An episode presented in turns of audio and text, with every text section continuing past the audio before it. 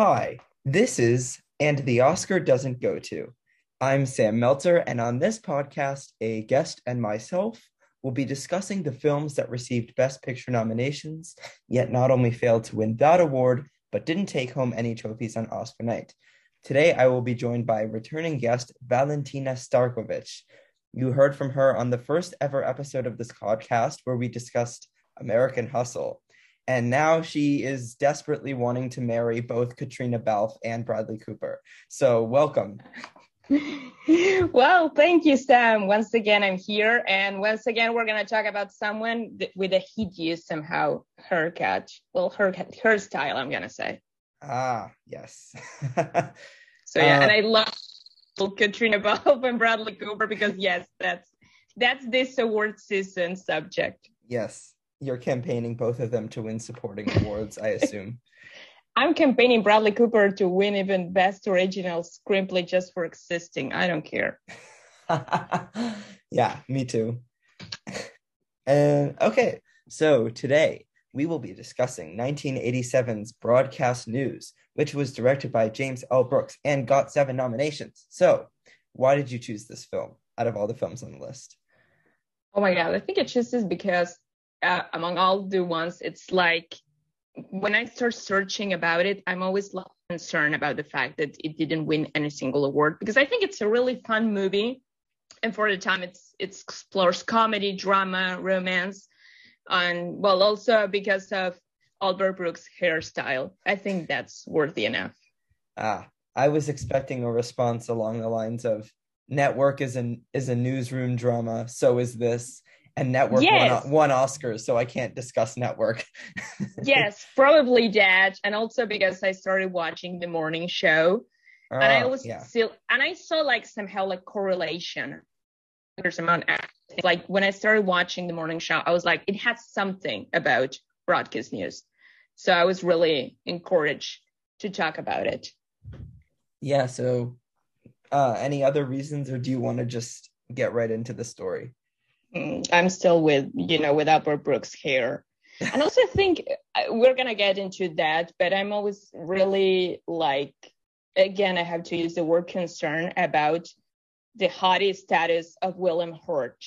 About was it he really good actor, or was just him there because he was like, I'm not going to say the George Clooney of the 80s, but somehow he had something about it. And it's no, like, he. I think part of it is also that he was in so many Best Picture nominees. Yes. Like a surprising amount, like not like more than George Clooney, more than Bradley Cooper. Like he had a lot in the 80s, like a lot of back-to-back movies getting nominated too. I mean, and he was still in his 30s. When he filmed this, he was still like 38, 39 years old. And it's like, he already won an Oscar. That this was his second. I guess he only has like 2 or 3 maybe Academy Award Best Actor nominations. I think it's 4 actually. 3. Yeah, I know that he was nominated for 4 times. He was nominated 3 times in the 80s back to back for Children of a Lesser God, for this. Yes. Oh, you know, he was nominated for Kiss of the Spider Woman. He won for Kiss of the Spider Woman. Then, for Broadcast News, he was nominated. Children of a Lesser God. And then he was nominated for a supporting actor for A History of Violence. He's only in that film for like 10 minutes, but he was still nominated. I know I wouldn't have remembered that either. I mean, his career really somehow like go into a downfall if you think about it. He's not the kind of actor that you could expect to say he's in his 70s and he's still there, and it's like not, because if you think about Albert Brooks, he got his moment for Bass when he was in Drive back in 2012, 2011, I guess. But it's like and well, Hollywood has somehow reputation, but him is like God.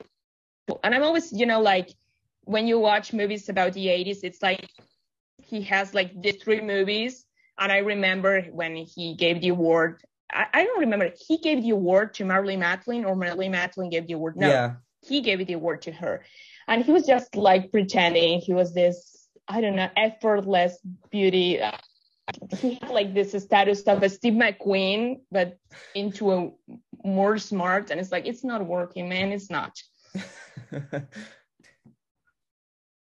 Yeah, so I think, yeah, William Hurt was a real star of the 80s, but as you're saying, maybe he was a little overhyped.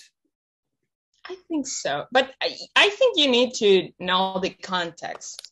It's like, maybe if he comes with that attitude today, and the fact that I don't think his acting is that much of solid, I think it wouldn't be worth the watch for the movie.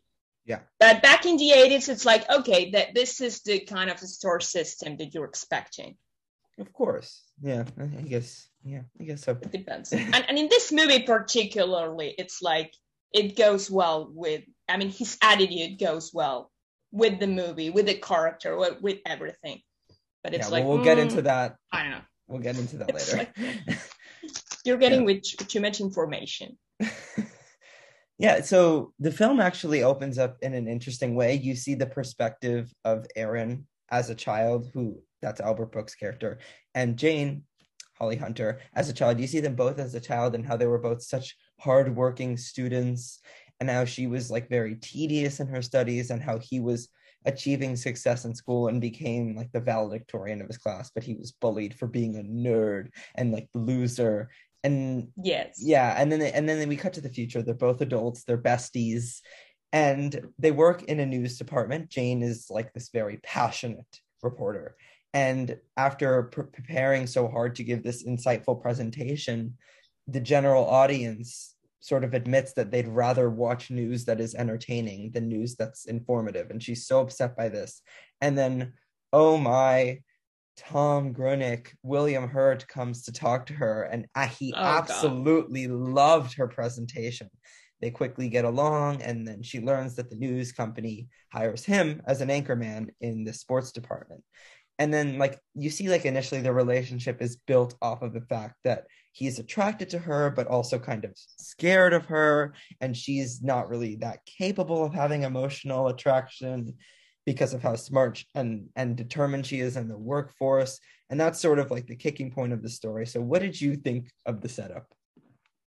Well, I think that the beginning was pretty smart, especially the fact that how they presented the characters. It's like, you already know them for the beginning, like, how they ended up being there. You know, the fact that it says future news anchor, future producer, something like that. I don't remember it exactly. And I thought it was a pretty smart way of presenting them, especially Tom's character, because it's like, it's the one that I somehow don't emphasize a lot with him. But when I saw that, it was like, okay, it's this cocky boy that's going to grow up and he's going to get all the women he wants. And then you start seeing how she struggles with all that, the fact that she's pretty smart and everything, that she doesn't fit in the role that she's in there, because it's like, it's a young woman trying to reach into this industry. I thought it was pretty great. And the fact how they introduce themselves together, how you see how she reacts with him, I think it's fantastic. But from the beginning, I have to say, I loved Aaron's character. It's like, it's the one that you really need to want to know more about. It. It's like, okay, I get Tom is the pretty boy, but I want to see this one, the smart boy, the one that says that he's not, that when he gets bullied, I remember he tells to his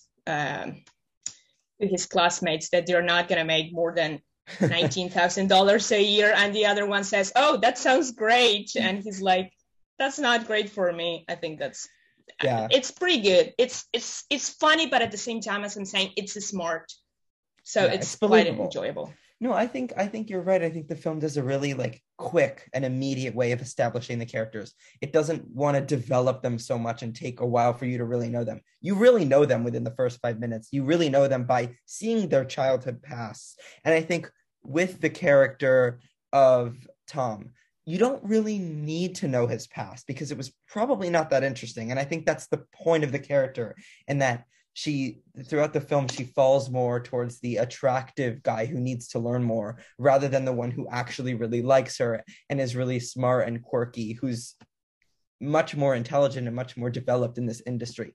And I think that the film does a really good job at presenting that. Also, weird side note, did you think that Albert Brooks' character at the beginning was gay? Because I did.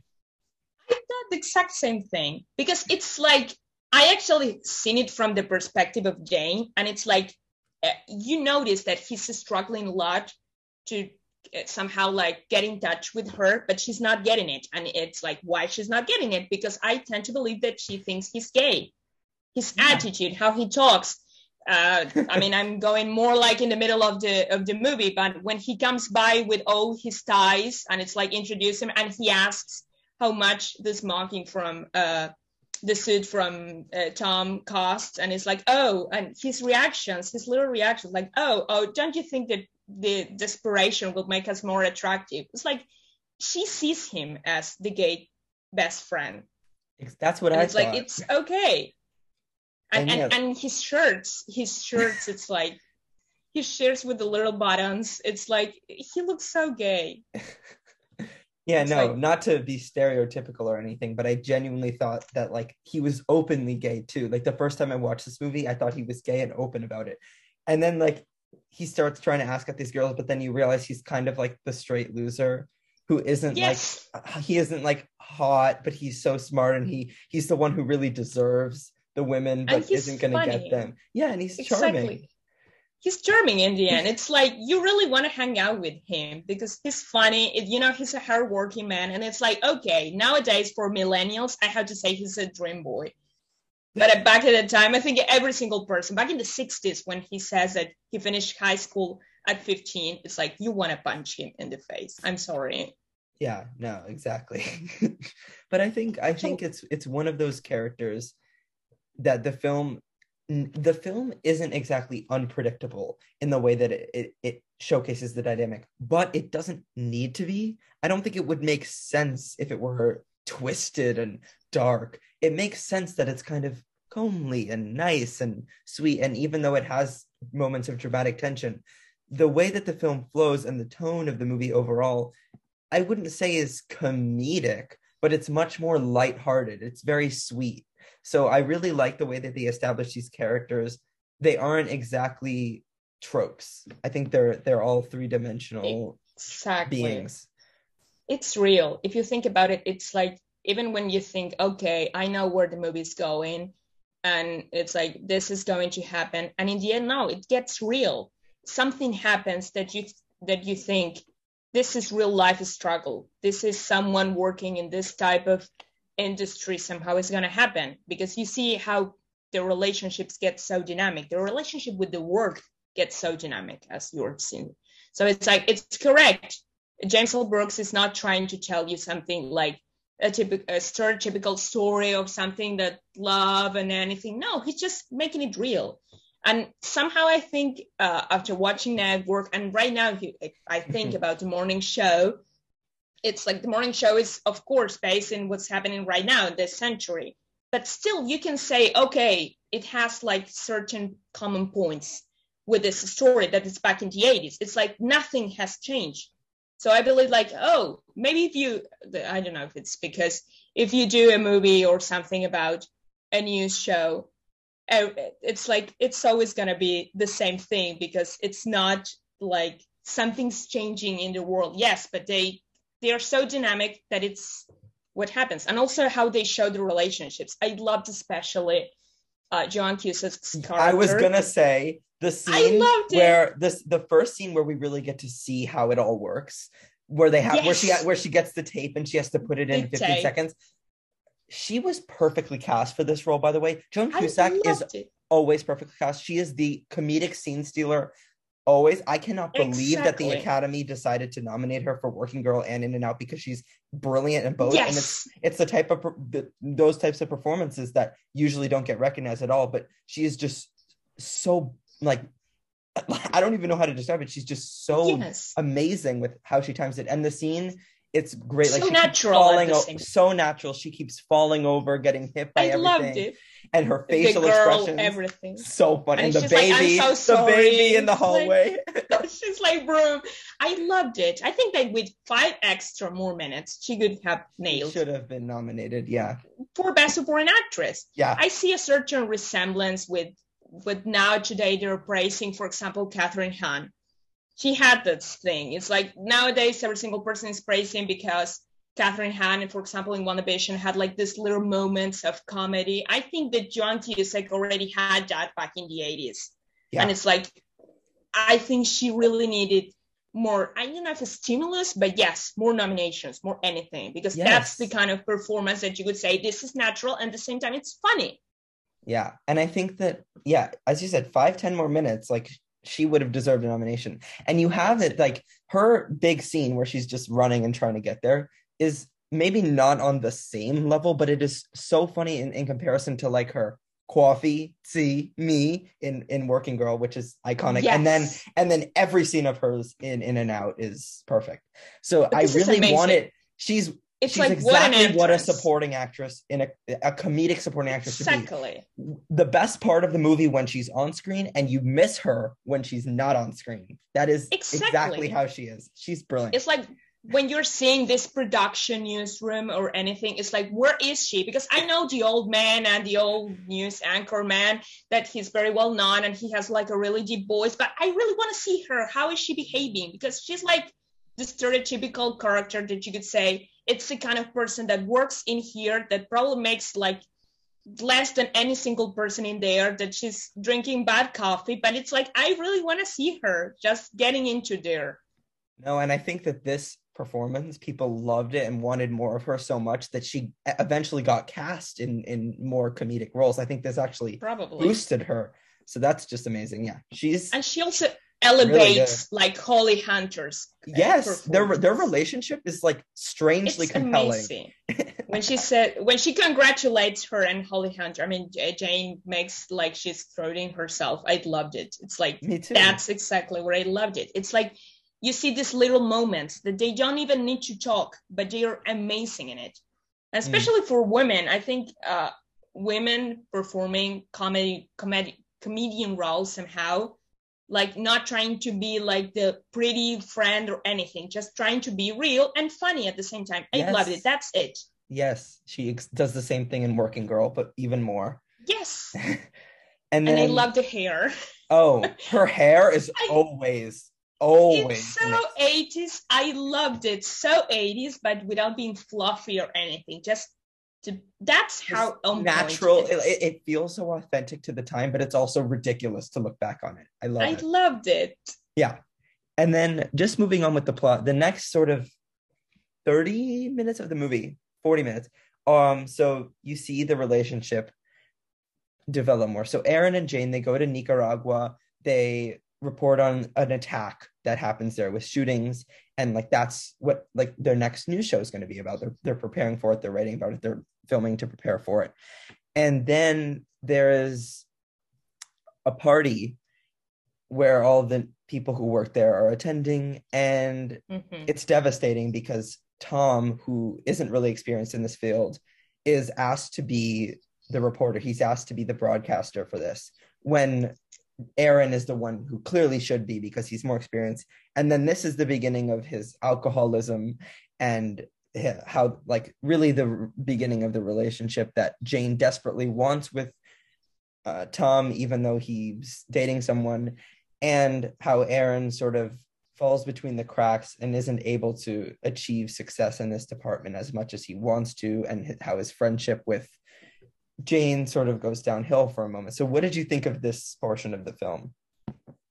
I love the fact that you're actually starting to feel the pain of Aaron, because at first it's like, you know that he's smart, you know that he's a person, he's the most prepared person, but at the same time, he doesn't have the looks for saying it some way.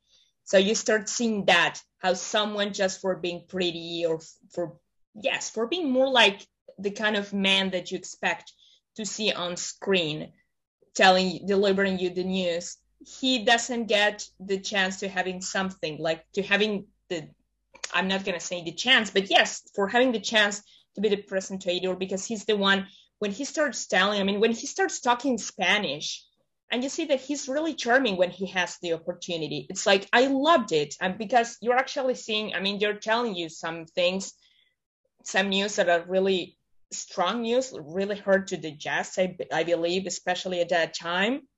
And it's like, he's the most prepared. He's the person right for the job. And Jane knows it. And I loved how she has to balance the fact that she's the producer. She really wants to keep her job, and she really wants to demonstrate how good she is. But at the same time, she's at two levels. She wants to help her friend, but she has to work with this person that at the same time, you know, that she likes Tom. It's like how she has to balance. I loved it. It's like you have to, it's like choose your fighter. You want to know which side you as a spectator want to be. If you want to see it from Jane's perspective, you see how she has to balance and you understand her. But if you see it from Aaron's perspective, you know how he's struggling. He's losing his job to someone because of something that is pretty shallow. It's not something for personality. It's just for looks. And I just loved it. Yeah, exactly. Spot on. Well done there. I love how also, like, you know that Jane is someone who her whole life is very studious and on top of things and very task occupation oriented. And maybe Tom is like this new path for her. Tom might be the first person who she's ever really fallen in love with. And because she's, I mean, yeah. And maybe because Aaron is someone who she's always thought of as such a good friend, someone who's such a good work partner, she sadly hasn't been able to fall in love with him, hasn't understood that friendship can lead to romance, whereas she just thinks Tom is so handsome and attractive, where you get this interesting inherent mental conflict where she's like, what am I going to do? Am I going to keep working with my best friend who I love so much? But I have a new opportunity in my life. I'm seeing something I've never seen before that everyone describes as the most wonderful thing. And that's falling in love with someone. Am I going to pass up on that to miss the opportunity to be with the person who I know will do a better job? It's just such a struggling complex. And you see her struggle a lot with it. You understand that this isn't a difficult decision. And because the film is so good at placing you in the headspace of the character, you feel that struggle too. Like, I don't know what I would choose, because if you watch this movie, you're like, just work with Aaron, obviously. But if I were in her position, like, would I work with Aaron? Like, I wouldn't know what to do. Exactly. Because as you were saying, I mean, she's pretty studious, and it's like her whole life depends on her work, on how, I mean, if you start thinking about it, probably she got out of college and then she landed this job and how she's struggling. And I mean, if I start thinking, Holly Hunter was under 30s. So it's like, you get till that time back in when you're getting into your 30s that you want something else, and you understand her. She's getting into this man that is like this. I'm not gonna say. I mean, yes, he was like somehow hottie back in the 80s. Once again, he's not my type. I would prefer Albert Brooks, but he's hottie, and she's like, I'm not gonna say Holly Hunter is an ugly actress, but she's not a 10 if you think about it. So no, she's like, not a sex symbol. She's pretty, but but she doesn't need to be known for her look. She's a great actress. But it's fit for this character. It's like you see Jane, that it's this kind of woman that she's not interested in how she looks, how she dresses. You're not seeing her like trying to be sexy or anything. It's like she's focused on her job. And she sees this man and it's like, okay, I'm having the chance of my life. I have to work with him, but at the same time, he's interested in me. So what I have to do? It's not, I mean, it's like, you cannot decide. It's pretty easy to see it from this perspective and saying, oh, you have to choose Aaron or anything, but try to think if you were in that situation. And I love that. I love that game that you have in it. It's like, what would you do? And it's like, no. She chooses something, okay, but then life, it's like it's getting her into a different position, and I really think that's pretty real once again. Yeah, and you really see that in the scenes where in the nighttime after she's done working, where she's still thinking about work, like, do I want to go out with Aaron or do I want to go out with Tom? It's a really good distinction. Yeah, but I also think. I was actually thinking that scene where she's with Aaron and she is actually expected to meet Tom. And it's like, what do I have to do? If I leave him, he's really bad. He's not having a great moment. He's losing his job. He's really bad for what happened about the whole sweating thing. But at the same time, it's like, is this man gonna keep like expecting me? What do I do? Because maybe, yes, she tries to say, okay, I want to do what I really want to do, and that it's being with Tom, but what will happen tomorrow when Aaron is like having a massive attack or anything? And it's like, it's life itself. Yeah, it really is. I think the way it portrays his alcoholism also isn't stereotypical. It really does it quietly, quickly. It isn't sappy about it in a way that most Hollywood productions are. It doesn't want to make you pity the character. I never felt depressed when I was watching my net, because you know that she's going to help him. As I said, it's not necessarily unpredictable and striking in the turns that it makes. Well, exactly. One turn that it makes later on with the piece that Tom creates. We'll get into that later. That was shocking. Yes. But yes. This moment where it's touching on his alcoholism and the deterioration of their friendship, it does so in a way that's like easy. It does it in a way that's quick. It doesn't emotionally drag. No. Exactly. It doesn't, like, you don't have like one scene after another one where you're seeing him or just getting into the newsroom, showing how bad he is. It's like more like an interior problem. You understand that because of what Aaron is suffering somehow, he's losing control. So he decides to get into alcohol. So it's like, okay, I really get it. And you understand that he has some hard support, that is Jane, that is his best friend. So it's like, I really like the fact that it shows you in a very deep and personal way, but not trying to be like an Oscar bite. It's like, oh, having a scene that you would say, okay, Albert Brooks is going to get an Oscar for this. No, it just makes it real and natural. How a person manages to lose control without actually losing control to every single person around, just for itself. It's somehow like a way of getting into, like, I'm not going to say in Spanish, would be like desahogo. I don't know how to say it exactly in English, but it's like, okay, I'm having a problem. This is my solution for a couple of minutes, and that's it. And that's how it shows you. That's right. Let's get into something else.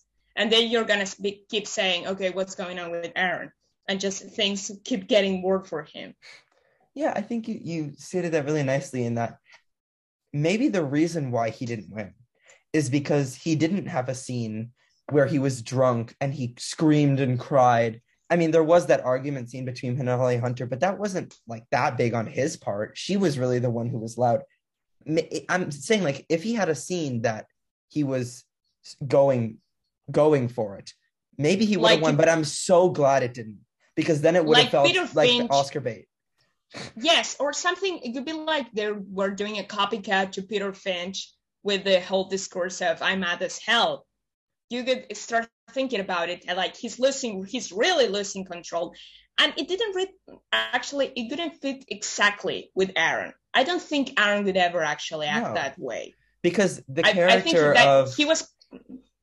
character of Howard Beale is very angry and loud all the time. So it felt believable, because it made sense that there was something he would do. But if you had a scene in this where he just went insane, it wouldn't make sense. It wouldn't. No. And I like that the film... He's not a desperate character, if you start thinking about it. Howard Beale was actually a desperate man. A man that the only thing he had left in his life was that.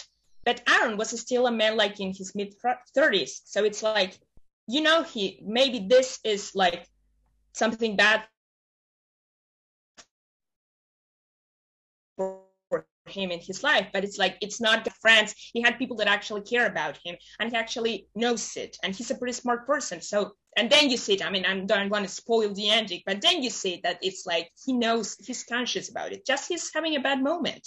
And I think that's perfect.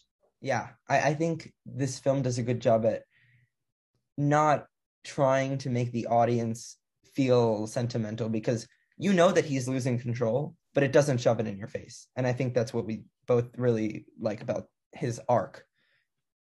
Yes, exactly.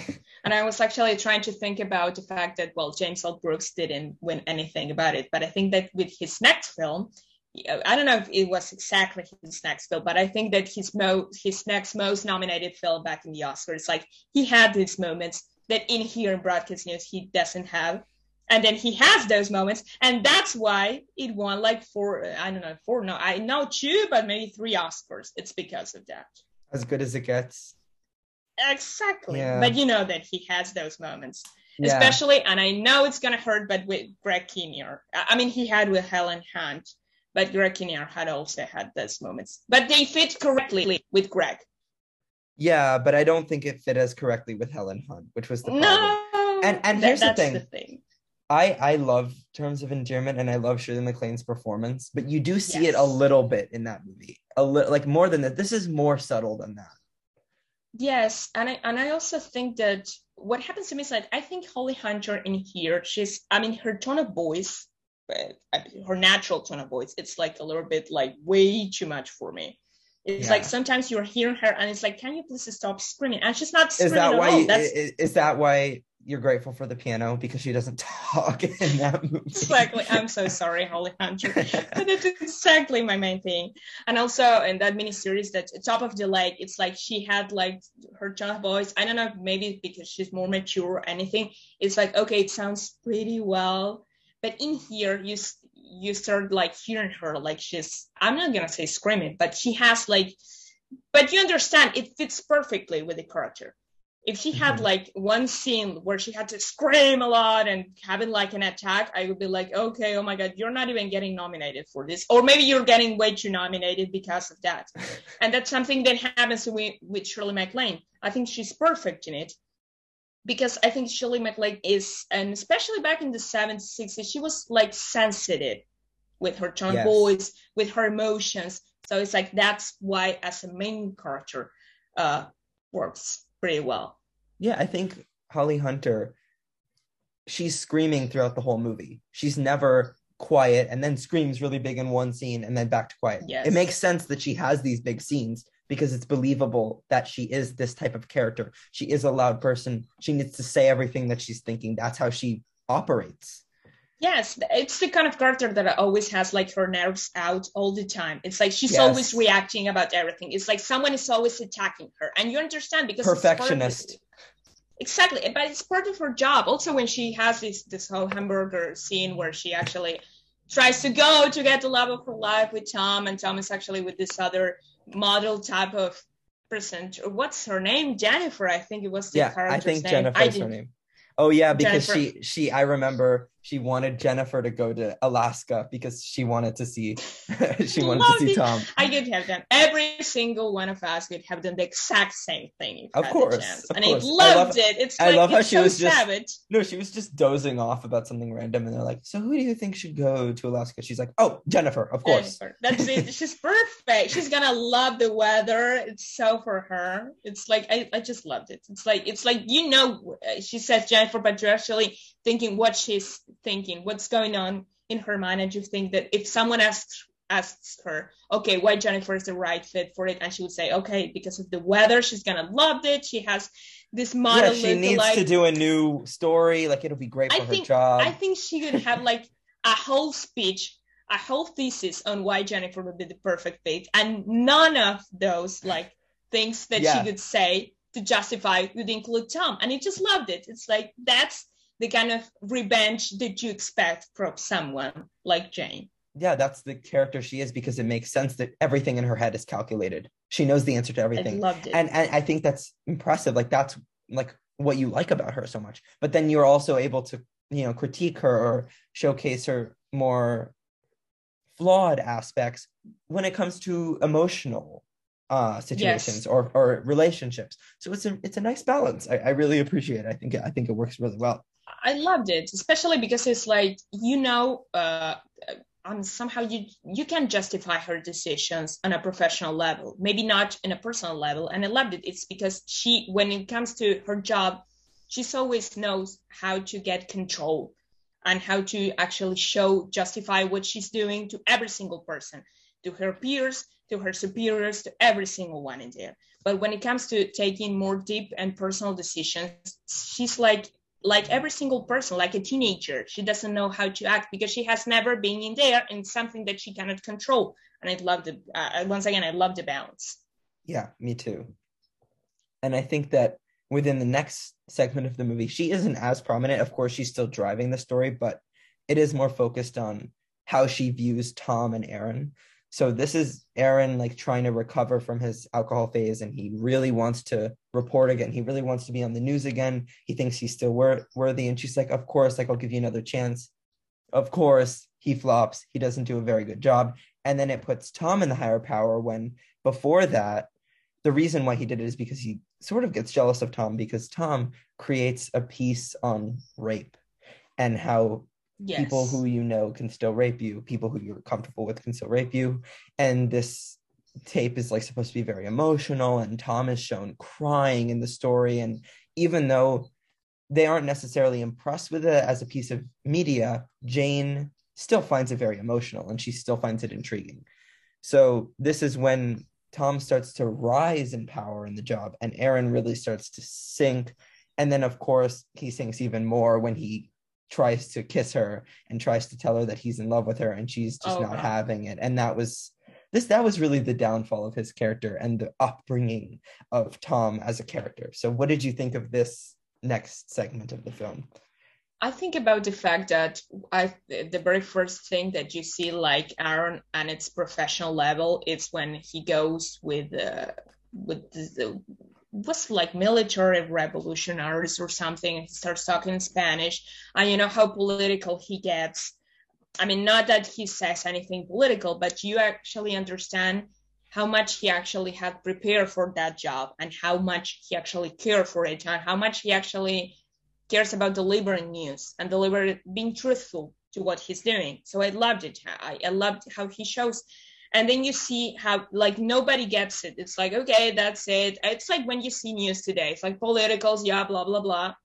But then you see Tom doing this segment that is so emotional, and he gets way too much, like, the people that he works, especially Jane. I love that shot that they do when, you know, they're watching the segment that he does about the rapist and anything, and the woman starts crying and anything, and they just close it to Holly Hunter, and she's like crying, and it's like just 2 minutes of something that, of course, is very emotional and it's very sad and it's very savage, and they get way too much, like, they get it way too much in there rather than all the job that Aaron did, just because this man actually did a segment with a woman that is actually having a bad moment. And it's like, I get furious a little bit with it.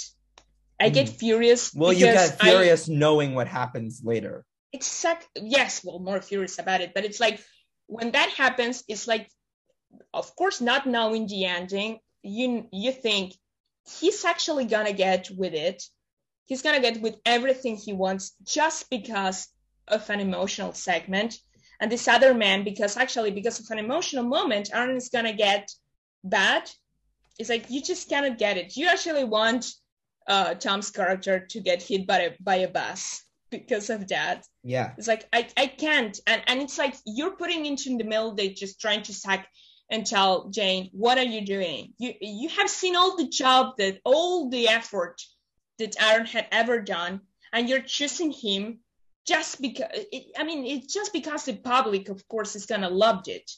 Because you think, like, oh my God, we have this presentator who has emotions, who is able to sit with a victim, and is going to talk to her, and is going to get all his emotions and her emotions. And it's like, oh my God, where are we going with this movie? Yeah, for sure. But I think it's perfectly writing also. All this sport. How you know that you had, like, those political moments that are, I'm not going to say pretty smart, but yeah, it's for people that actually understand what is going on.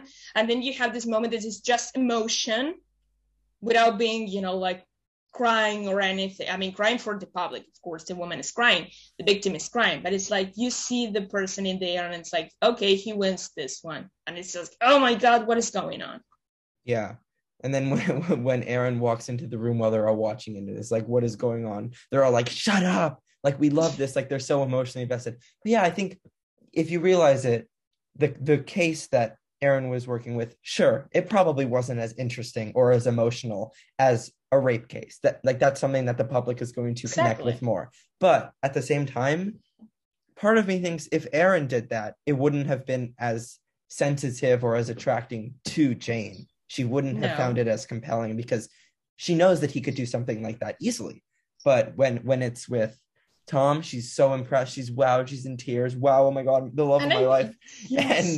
I think it could be an idea. It's like, I don't even think that Aaron had ever crossed in his mind to do this kind of segment. No, because he's too smart for that. He's way above that. Exactly. It's like, why would I actually want to know?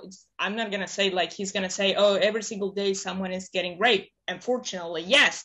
But it's like, he's going to say something political is way too much bigger going on when he starts talking about NATO or anything. It's like, okay, this is the great story. Yes, this is the great story, but it's just not a news that is going to sell or is it not gonna, and news that it's gonna make the public to actually be watching it? It's like, no. And once again, he's not attractive enough. And I'm not saying only about looks. He's not attractive about like his voice, like how he actually talks with a victim, because he's not used to it. When he talks with this revolutionaries, he talks like, oh, you really talk well Spanish. Oh, and you talk really well English. And that's it. That's the way that he connects. That's the way he makes relationship and dialogues. And that's it. And Tom is at another level. He tries to be charming. That's what he does. He's charming.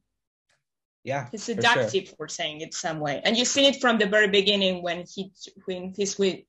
he's a child and he's with his father. Yeah. And then he delivers the speech as the valedictorian of his class. And then he says, would you sign this for me? And that's it. Yeah. I think that if you think about it as well, like both Jane and Aaron, like they're on such similar wavelengths. Of course, Jane is more calculated. She's more ferocious in the way she works. But if you were to put Jane, as you said, if you were to put Aaron in it too, but if you were to put Jane as a reporter, it wouldn't work either because she lacks that emotion. Whereas the hot star, the one that everyone's going to be attracted to, you see him vulnerable and they're all just in love. Like this is going to attract you. And then people are going to see that and they're going to be like, ooh, that guy was hot. And that story was emotional. I want to watch this news channel more and more. So she realizes that, sure, Aaron might be the one that is better to hire. Maybe he's the one that, of course, like I'm better friends with, he's smarter, but Tom is going to bring in more sales. And I don't know if she cares so much about sales, especially not compared to Faye in Network, but but I think that part of it is like she cares so much about this work. She really loves her job. Her job is her. So I think it's this interesting dynamic where all three of them have such strong personalities, but all three of them also lack things that are, and they all kind of need each other. I really got that vibe that all three of them needed each other, even if they didn't love each other all the time. And that was kind of, that was compelling. Yeah, no, but it's because of what you mentioned about, actually I was getting into two ideas, but the first one is you mentioned that Tom shows a little bit more of how vulnerable he can be, and he shows it on screen. I know later this like just downfalls anything. Yeah, we can talk about that in a minute. Yes, but at that moment, it's like you see him, and I think about it. It's like you're in your house watching the news, and you see this presenter like somehow like anchorman, but being charming, and at the same time showing a vulnerable person and putting like himself in that position, like trying to understand the struggle of the other, of the victim. And it's like, you loved it. I'm not going to say it sells, but yes, it's something that is worth watching. It's the type of television you want to watch, someone who actually has emotions. And probably if you've seen Aaron or Jane, they're going to say, I bet if Jane were in that position, she could be like, oh no, can you please stop crying? This is not good if you put it on TV. And it's like, because she doesn't understand it. And I think that at this moment, you really understand that the movie is trying to be focused about balance, that life has to have balance at all levels. And that's why all these people are going to interact, because they balance each other out. They balance each other, especially if you see Jane. I love because Jane is so calculated, as you actually mentioned before. And the both of them, especially Aaron, it's like he's on the other extreme. And Tom somehow is on the other extreme. One is very professional. The other one is pretty much like romantic. And it's like she's in the middle of it. And you actually know how all of them don't hate each other, because that's what I also love. It's like Aaron never actually has like a fight, like a really big fight with Tom. Yeah. It's like they're all at the same, they don't actually end up understanding each other, because I bet that Tom actually kind of think that Aaron likes Jane, even though I think that he also probably guessed that Aaron is somehow gay or anything. But it's like they don't hate each other. They don't hate each other at any single moment, because they're co-workers. I'm not going to say they want the other to go well with his life, but yeah, they're not competing. I mean, Aaron and Tom are competing, but I think that Tom indirectly. Is not. Yeah, exactly. And I think that Tom, for example, is not quite sure how much he's competing with Aaron and Aaron at the same time. So it's like, I like that. They don't show you villains or enemies. They show just people just trying to, live their lives. yeah, it's a really wonderful showcase. And this is sort of the climax of ups and downs for all their characters. This segment of the movie is really when you see the climaxes of the characters. And I think it does a great job. And you also have, I forgot to mention this earlier, that great scene that I actually thought was kind of romantic, where you have her feeding the lines of dialogue to Tom and he's saying it, and like you see them collaborating so well. And that's also part of it, because it puts you in the position of her, like, in this very moment, like, I'm so attracted to him, oh my god, I love him, and you're not really thinking about what I'm supposed to do with Aaron. So it's this really great moment, but in the back of your head, that isn't crossing your mind, so you really understand her perspective every second of this movie, which is not something I expected to say. No, and how Tom keeps calling and saying things, and he's using the fact that he's very prepared and he knows the problem, and he keeps calling her and saying, oh, you have to do this and you have to do this other. I just loved it. It's like, it's a very long scene if you think about it, because it's like when Tom gets present, and then you have Aaron, and then you have, of course, James in the middle. And I love that you show how the movie shows her always in the middle of something. Yeah. But she kind of likes that. That's Jane is. Wait, did you say Jane is always in the middle, or Aaron? I think Jane is always in the middle. Yeah, Jane is always in the middle, but she kind of likes that. She's at her most at ease. She's at her best when she's in a chaotic situation. Yes. Actually, the Peter, I think it was the name of the, the old man I actually read that he was actually a real life TV journalist or something. He said, I never knew that she was really good. And when something is more chaotic, she's great because she loves chaos. She loves how and she's able good to she is. She's able to pin everything in that moment down. Yes. And she's screaming. You know that she's screaming in the back, like, oh my God. Like, I think every single producing company, it's like when you go to the theater, and you know that, like backstage, every single person is screaming and just running backwards. But you as a spectator just don't see that. You see the final product. And with this, it's the exact same thing. They never show you actually what the public is seeing. But you know that, I mean, because of how chaotic the backstage is, you know how good the final product is going to be. And this is what happens. And you see her like in this orchestra, because she's like the director of an orchestra, just going, yes, no, or anything, screaming and no, and this, and just calling Tom to say this or say something. And I actually loved, I think it's very romantic, but I loved the moment that she starts screaming to him and he's not talking to her. And then and he's like, I could hear you the whole time. I'm just joking. Yeah, that was a really good. And it's good, like, it's really good, because it's like, it's also a way of saying, just keep it easy. I know you're not going to like be easy with it, but it's like, he's like saying, I trust you. Just, it's okay. Even if you're going to be screaming, he's going to take everything in control. So it's like, I think those like 10 seconds of Tom were his best. Yeah, for sure. I think you mentioned like she's the conductor of the orchestra. But the thing is, the instruments, everything else about the orchestra, they don't realize that they're chaotic. She realizes that they're all chaotic, and she feeds into it, but is able to control it, and it's brilliant. Exactly. Yeah. Exactly. And especially when it's Aaron's turn, that she's not there, and it's like it gets more chaotic, I think, because she's not there. If she were there trying to, just keep it control, I think Aaron wouldn't have flopped or anything. I mean, he was sweating, and he was probably going to keep sweating. But, when she tries to tell him, oh, it wasn't that bad, and she's talking to Tom, and she said, no, Tom says it was not bad. And Tom was like, it was the worst thing. And I mean, Aaron at that stage knows. Because when you're doing something and the thing that you're doing is really, really bad, it. Even if someone tells you, no, it's not that bad. Actually, when someone tells you it's not that bad, it's because it was more than bad. So, but I really love that how she cares for him. Yeah, because you care for him. I felt bad for him in that moment. Yes, but I mean, you expect if it were, of course, I mean, Diana Christensen, Diana would have said, you know, what you have done, it was the worst. I don't know why you're still here. Well, Diana even didn't have friends at all. But with Jane, it's like, you understand that both of them.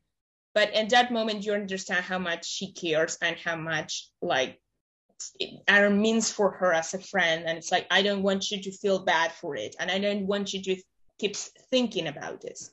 Yeah. So I really like that. I was mentioning how, like, Jane lacks emotion and then how she's, like, trying to build up to that. But when you compare her to Diana Christensen, she is, like, a soap opera, because Diana Christensen is no emotion, zero, absolutely nothing. Zero. So I think comparing the two movies is a little unfair, because they're so different in their approach. The only thing they have in common is that they take place in the newsroom. The way that they're structured is so different that I really can't compare them at all. No, I love the fact that if you start thinking about it, it's like the same structure. And it's something that I feel, for example, now that I'm watching The Morning Show, it's like, it's the same structure, but you just change one character or even one emotion of the character, one situation, one something, one age, and it changes completely. And I loved it. It's like, it makes it so dynamic.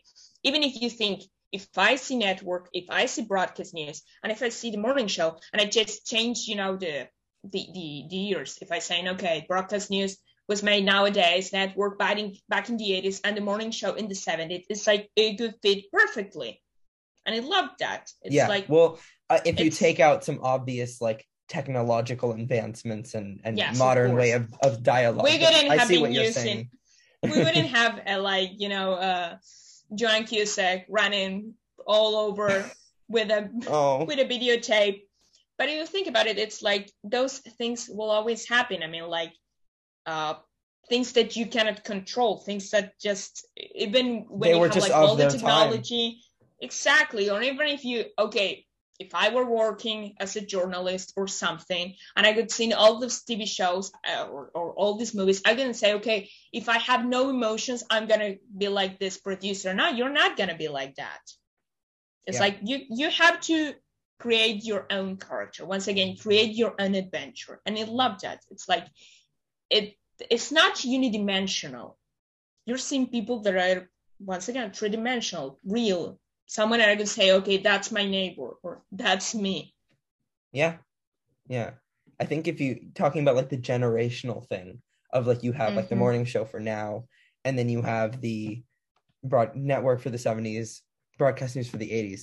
I think it's interesting because you also have, like, The Insider for the 90s, or Good Night and Good Luck for the 2000s. Yes. So they're really, and the thing is, like, as you said, the structure, the basis, the location is the same, but because one, events over time have changed so much, and culture has changed so much over time, that they feel so separate. And two, like, the character dynamics in each of these movies is so different, and you can do so much with it. So it always feels authentic.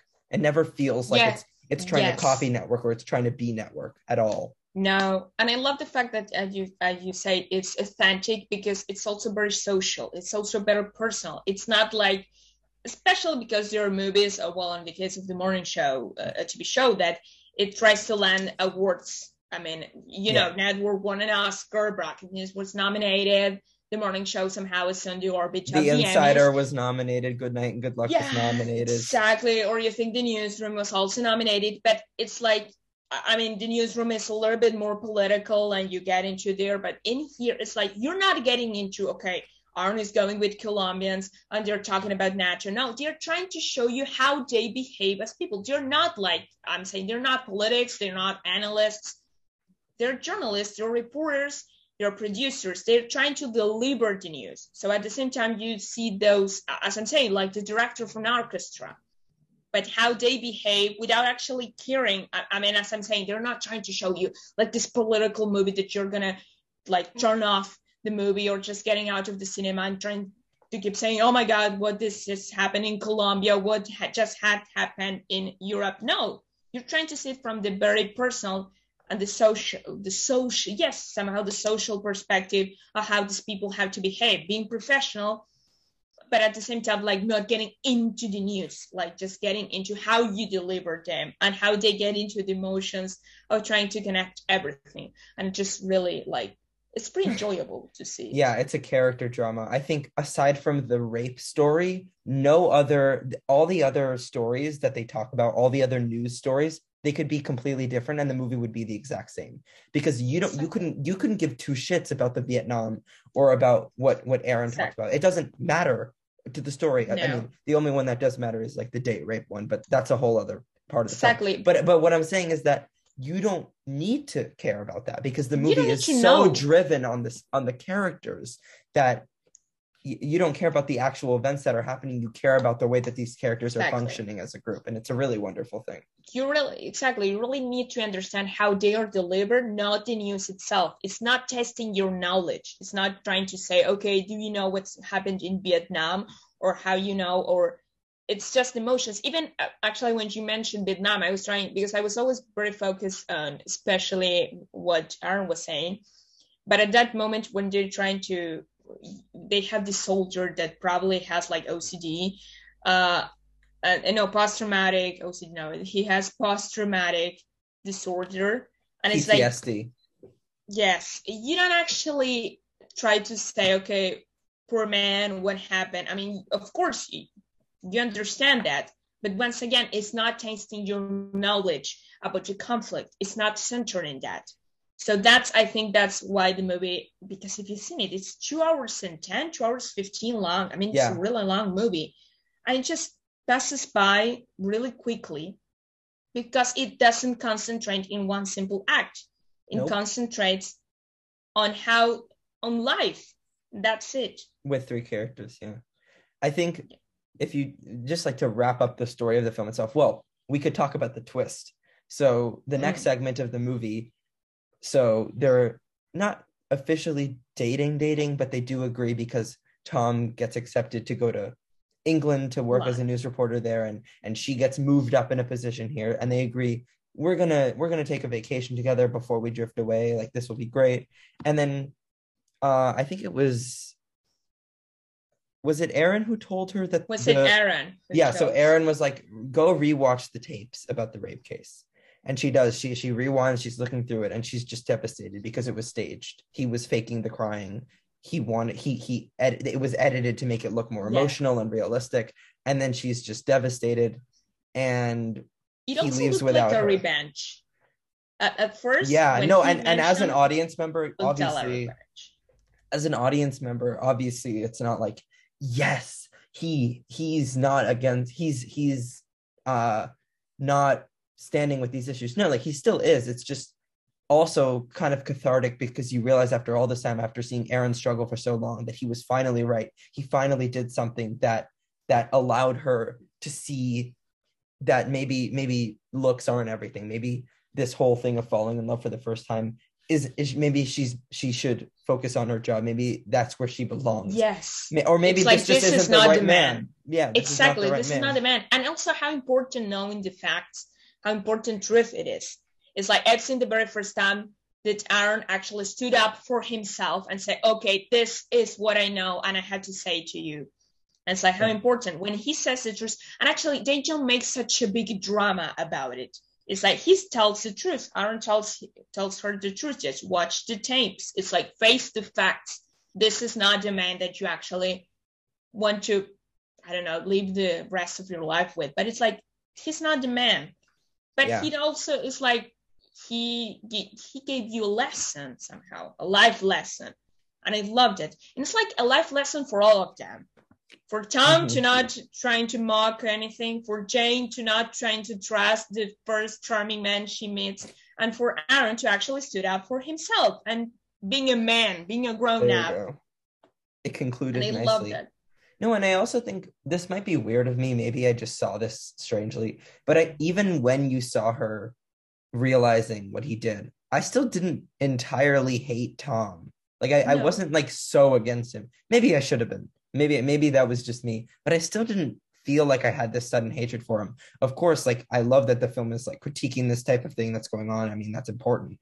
But I also realized, like, one, this was good for her to realize, and two, he really was trying to get her to love him. He really wanted to be close with her. So I didn't entirely hate his character. I didn't think he was a trash human being. No, that's something I really like. And actually, about all the plot lines from James L. Brooks, it's like he doesn't show you a villain like a villain.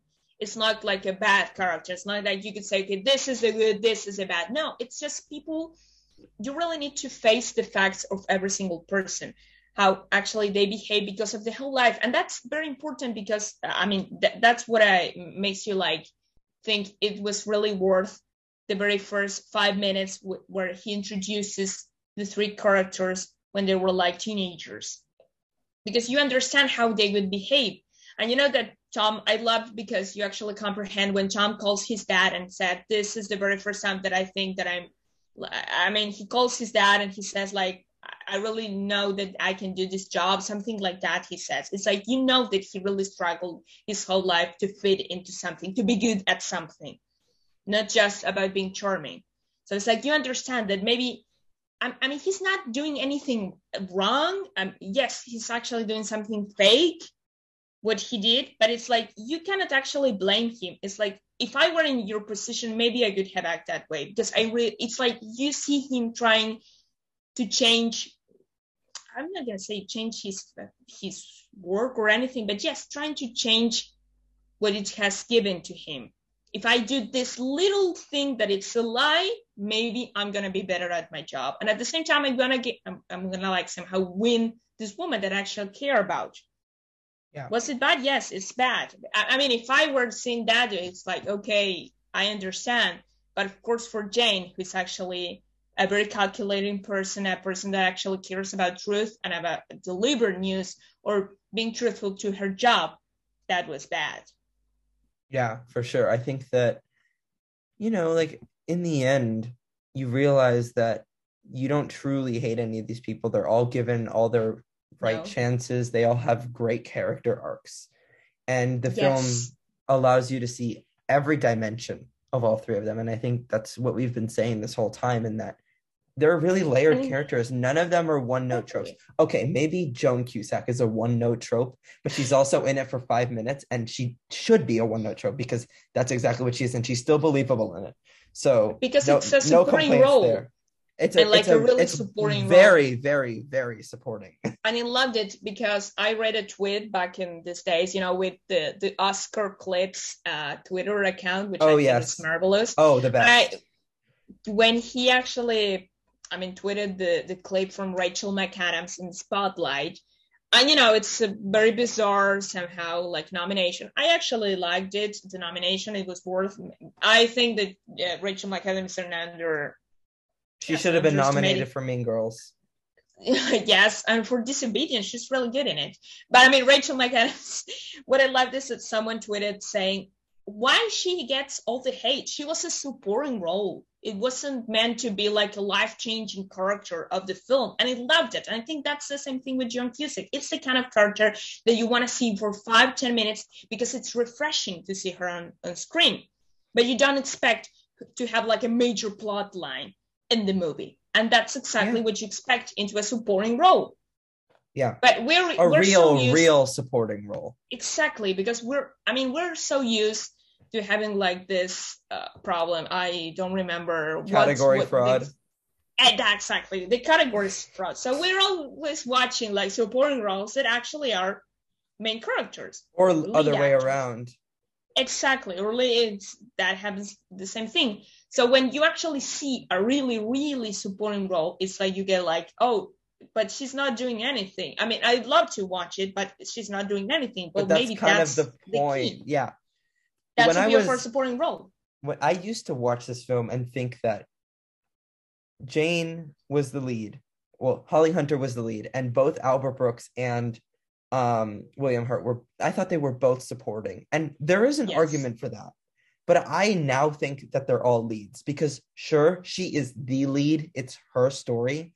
I think both of them are, they are also like supporting her in the story too. So again, like that is a very compelling argument that both of them are supporting. Yes. But I consider all three of them leads. I think she's the lead. The other two are like Albert Brooks is a lead. William Hurt is a lead.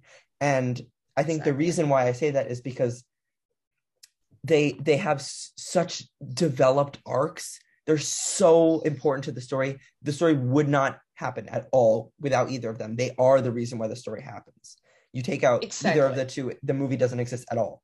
So I consider both of them to be leads, while she is the prominent lead. It's her story, but they are so heavily involved. You don't really see you're not really in their headspace, which is why I'm saying she's just so much more important than them. No. But they're like just as relevant to making this film exist.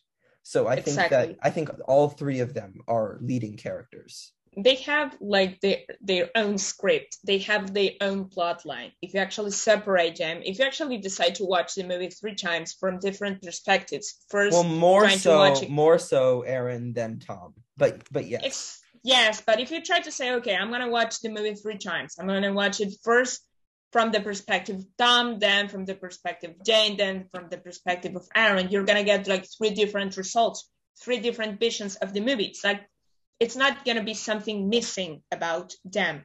It's like, you're gonna understand, okay, first happens this, then this, and then this. All of them have like a beginning, a middle of the situation, and then an ending. And I actually enjoyed that. The fact that, as you were saying, they were all, I mean, she was like the big lead. She's the center of the movie, but at the same time, both of them as main characters have their own plot line that fits perfectly. Yeah. And if you change one of them, something is going to change, but at the same time, you are actually going to have all the facts about it.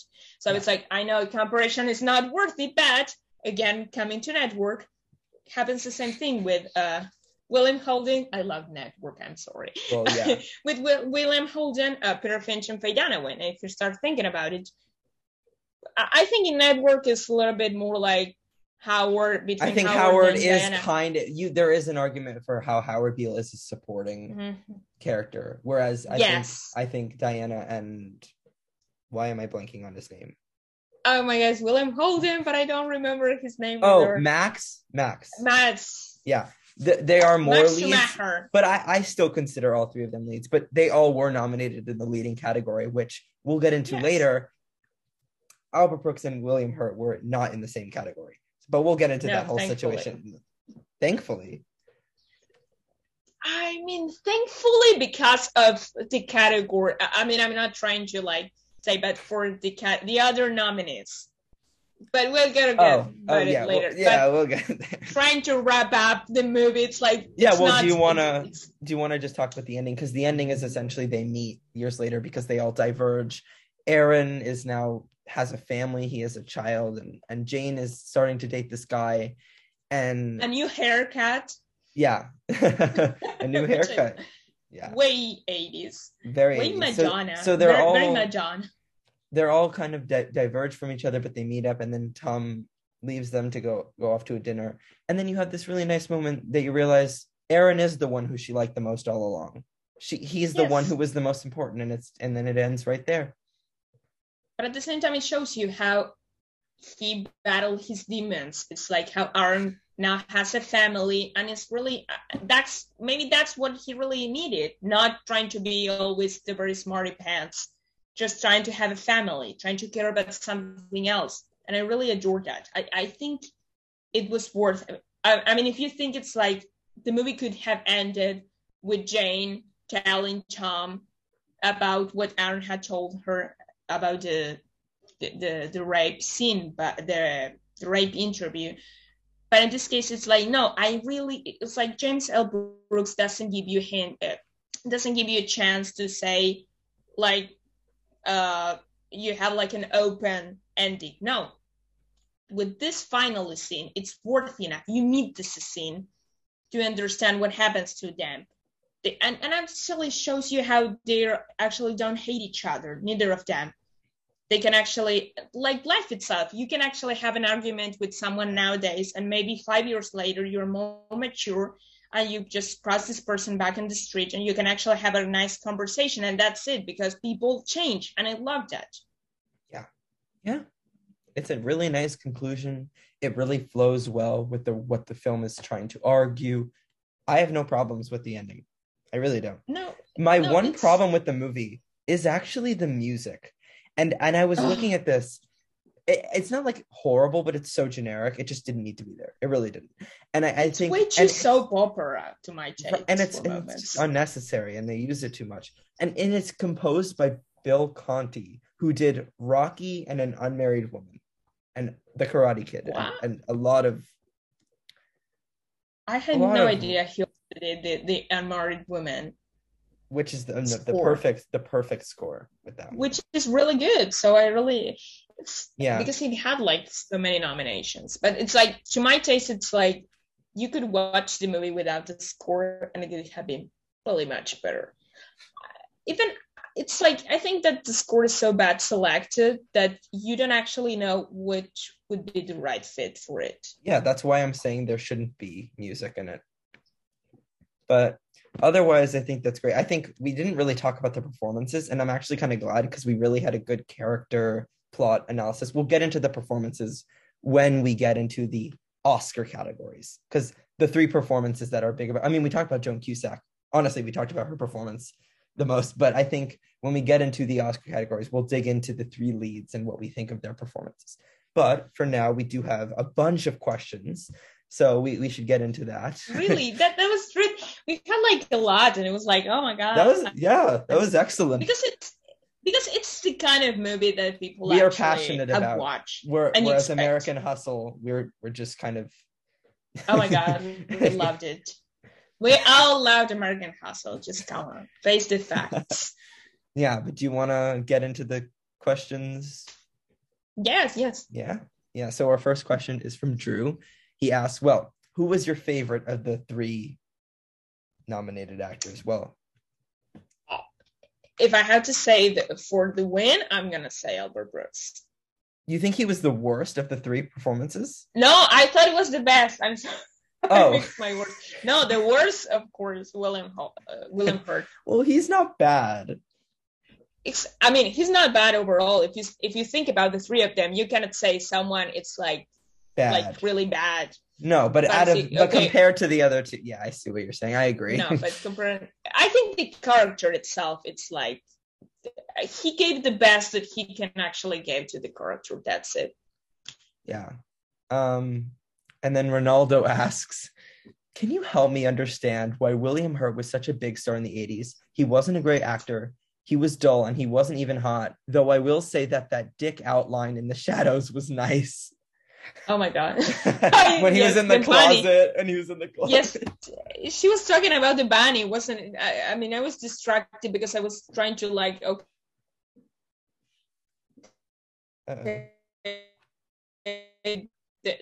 was trying to remember if this woman talking about, but I'm actually like having the same doubt. I'm hesitating about the same thing.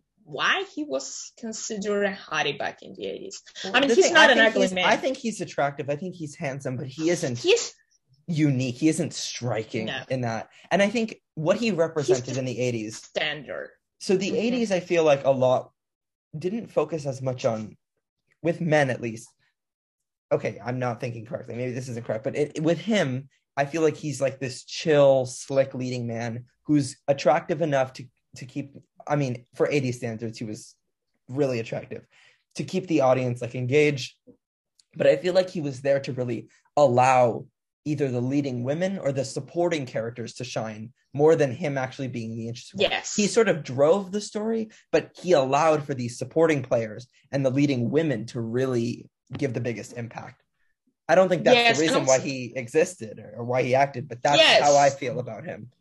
And also, I don't know if it was the year that he won Best Actor, but I tend to believe one of the years that he was in the Oscars, that he was wearing those glasses, like those Clark Kent glasses. And it's like, he's very charming. It's like, he's like, he's very charming. You see him, I don't actually enjoy his attitude, but back at the time, I see him like, oh my God, this Prince Charming look-alike man, and it's like, okay, that's worth enough. That's the kind of a standard stereotype that you expect a man in his 30s back in the 80s.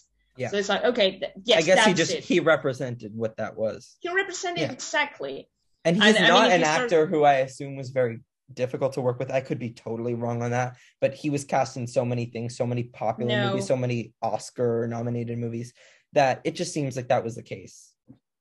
No, and I think if you actually start thinking about his character in Kiss of the Spider Woman, I actually haven't seen it yet, but I have been told that Raul Julia is way better and that he should have been the best actor winner. Totally. Yeah. To my taste, totally.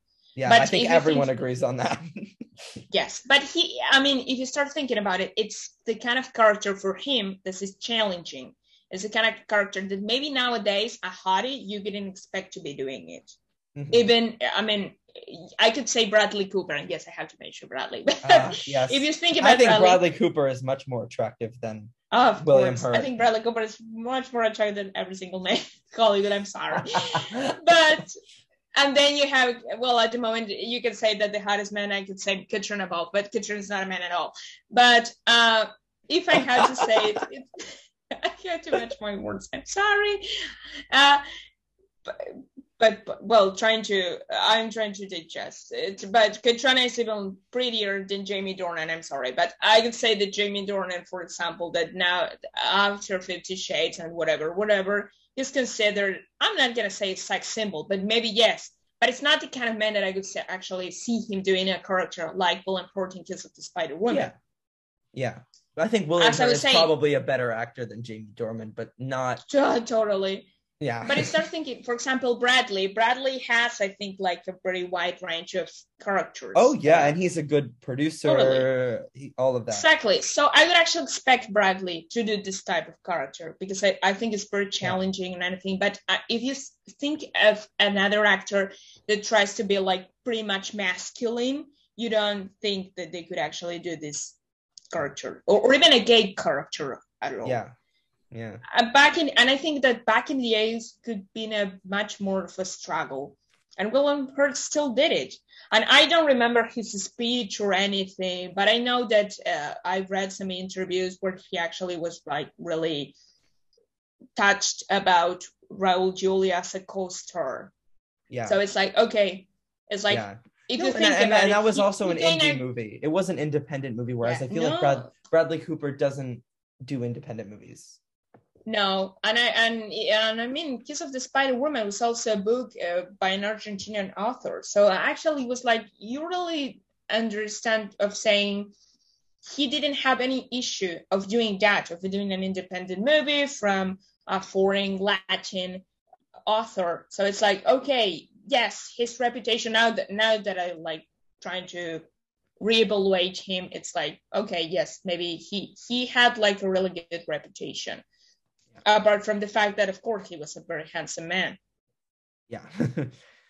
No, I agree with you. I think you made a lot of great points. They're very accurate. So we don't hate. And he actually had like a really nice haircut, I have to say. I really do think he was good looking. I just think, comparing him to Bradley, he's not. But I had to say about his hairstyle because, of course, I'm like, it looks like I have an issue with a lot of things.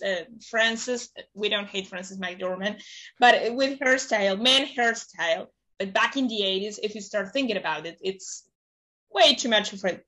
It was really difficult to see a man like saying, oh my God, they have like this really good hairstyle. And he actually had. Yeah. I think he's bald right now, isn't it? I don't know. I haven't seen him in a lot of things. Yeah, I don't care enough to look up, to be honest. It's not my target, a 70-year-old man who used to be a hottie back in the 80s. Yeah.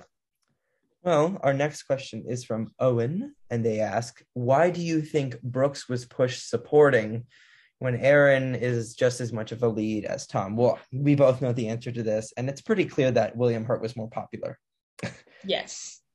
And probably if you start thinking about who could actually have landed the nomination, if there was only one spot for the movie, it would have been him, which sucks, but we'll get into that later.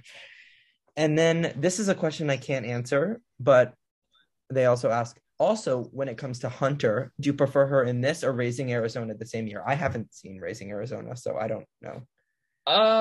No, I haven't. I think I saw it like a million years ago, but knowing the fact that I don't even remember it, it's because this one is much better. Yes, And then our next few questions are from Dylan.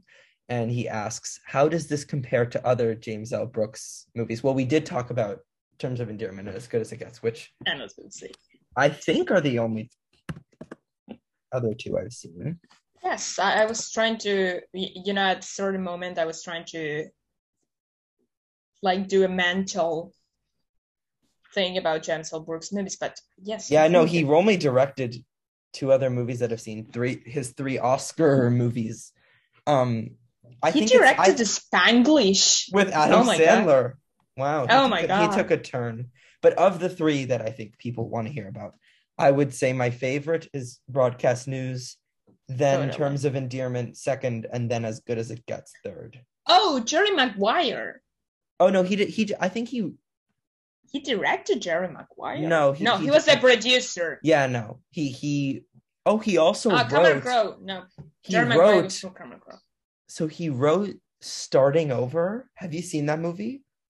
No. Okay, so Jill Clayburgh had An Unmarried Woman in '78, which is the best thing ever. The best thing ever. Like, and then the next year, she was in an Alan J. Pakula nominated directed movie, and the writers were James L. Brooks, and he also produced it, and Burt Reynolds and one with Burt Reynolds and Candace Bergen. Yes. And I know I've heard a surprising amount of praise for that movie. I fucking hate that movie. I think it is terrible. I think it ruined Jill's career. After that, she didn't have anything. An Unmarried Woman was the only amazing film role she was great in Unmarried Women. She was perfect, and she wasn't bad in Starting Over. It's just that the movie is bad. No, Candace Bergen in here, it's annoying. Oh, just for saying. Yeah, no, and Burt Reynolds is awful. Yes, I remember. Burt Reynolds is awful. But Jill Clayburgh won the Best Actress prize in Cannes for Unmarried Women, isn't it? Yes. Yes, yeah. That was she was amazing. And she should have won the Best Actress Oscar because she lost. That was the year that she lost to Jane Fonda for Coming Home. That's bad. Yeah, and I talked about that on my Unmarried Woman episode. But here's the thing: at least Jane Fonda was like heavily predicted. At least she was like the front runner. No one else really had too much of a chance. So there's not much you can do. But out of his three directed films that were Oscars, how would you rank them? Are you in agreement with me on the ranking? I'm in agreement with you, especially knowing that, I mean, I don't hate neither of them. For example, I don't exactly hate As Good as It Gets, but if I think about it, it's just for Helen Hunt. It gets worse. Like, and Jack Nicholson is just completely phoning it in. It is such a lazy performance. No, it's annoying. Again, it's annoying. The dog was the greatest character. The dog was so cute. I really like Greg Kinnear in that movie. I think that was the year that he lost. Yes, he lost against Robin Williams for Good Will Hunting. Well, you can't really anything. You can't do anything about that, can you? So. I love Good Will Hunting. It's probably one of my top five best pictures. I really enjoy his performance, but I have to say that Greg Kinnear is terrific, and he had like these moments. Something that's different.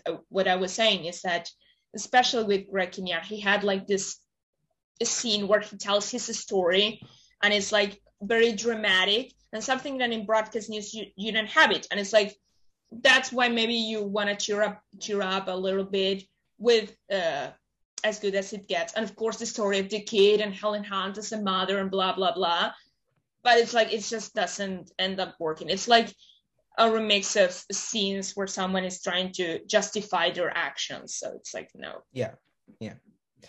And then Dylan also asks, okay, well, we did talk about this.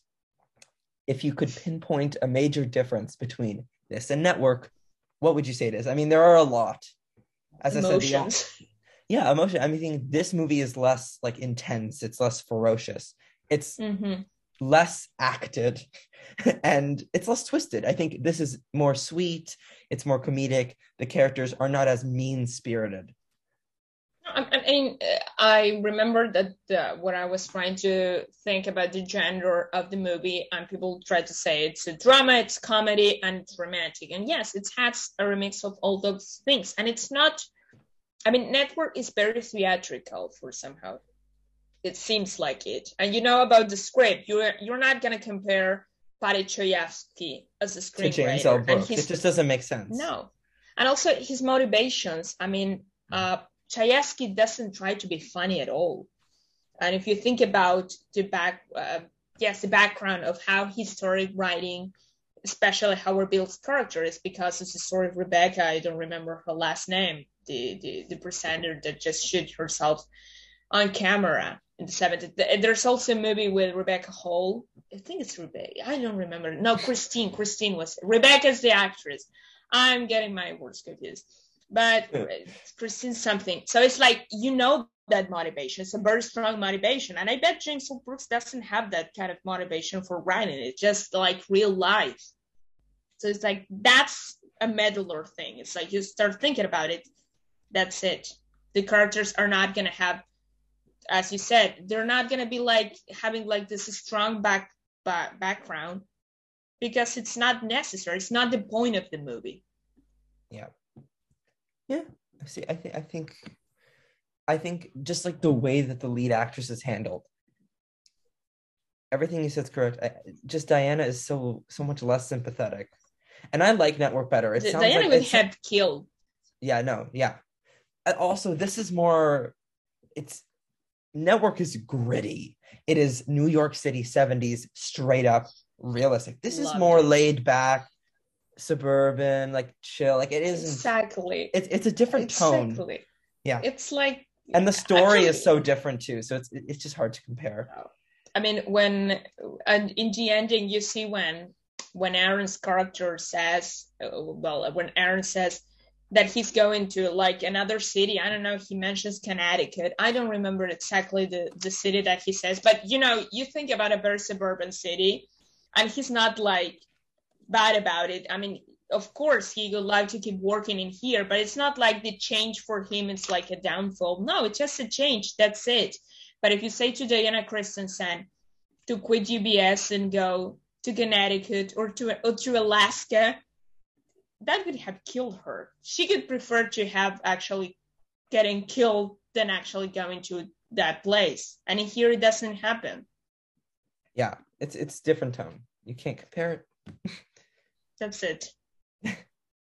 It's and just then, like, yes, it's yeah. Like you can compare the fact that, okay, they talk about the newsroom, but it's way too much more than that.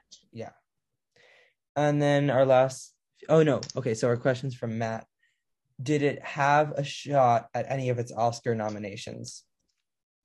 I don't think so, unfortunately. I don't think so. And then where do you think Hunter and Brooks placed in their categories? And I'm looking now. I think Holly Hunter was fourth in not my personal opinion. I think fourth in terms of who was voted for, because I can assume that Cher won easily. I think she probably walked away with that. I think Sally Kirkland was number two because of her massive campaigning. And I think Glenn Close was three, just because that movie was so much more popular than Broadcast News. No, so. And even Sally Kirkland won the Golden Globe for and she Broadway. Won. Yes. I think she won like the New York Critics. She won the Indie Spirit Award. She won the Los Angeles Film Critics Association Award. She won the. She won something else. She won critics. She really, really wanted to win. And yes, I'm honestly, I'm impressed with her campaign. Like, I wish I could do that. Like, yes, back in the 80s also. Yeah, like getting into a lineup with four giants is impressive.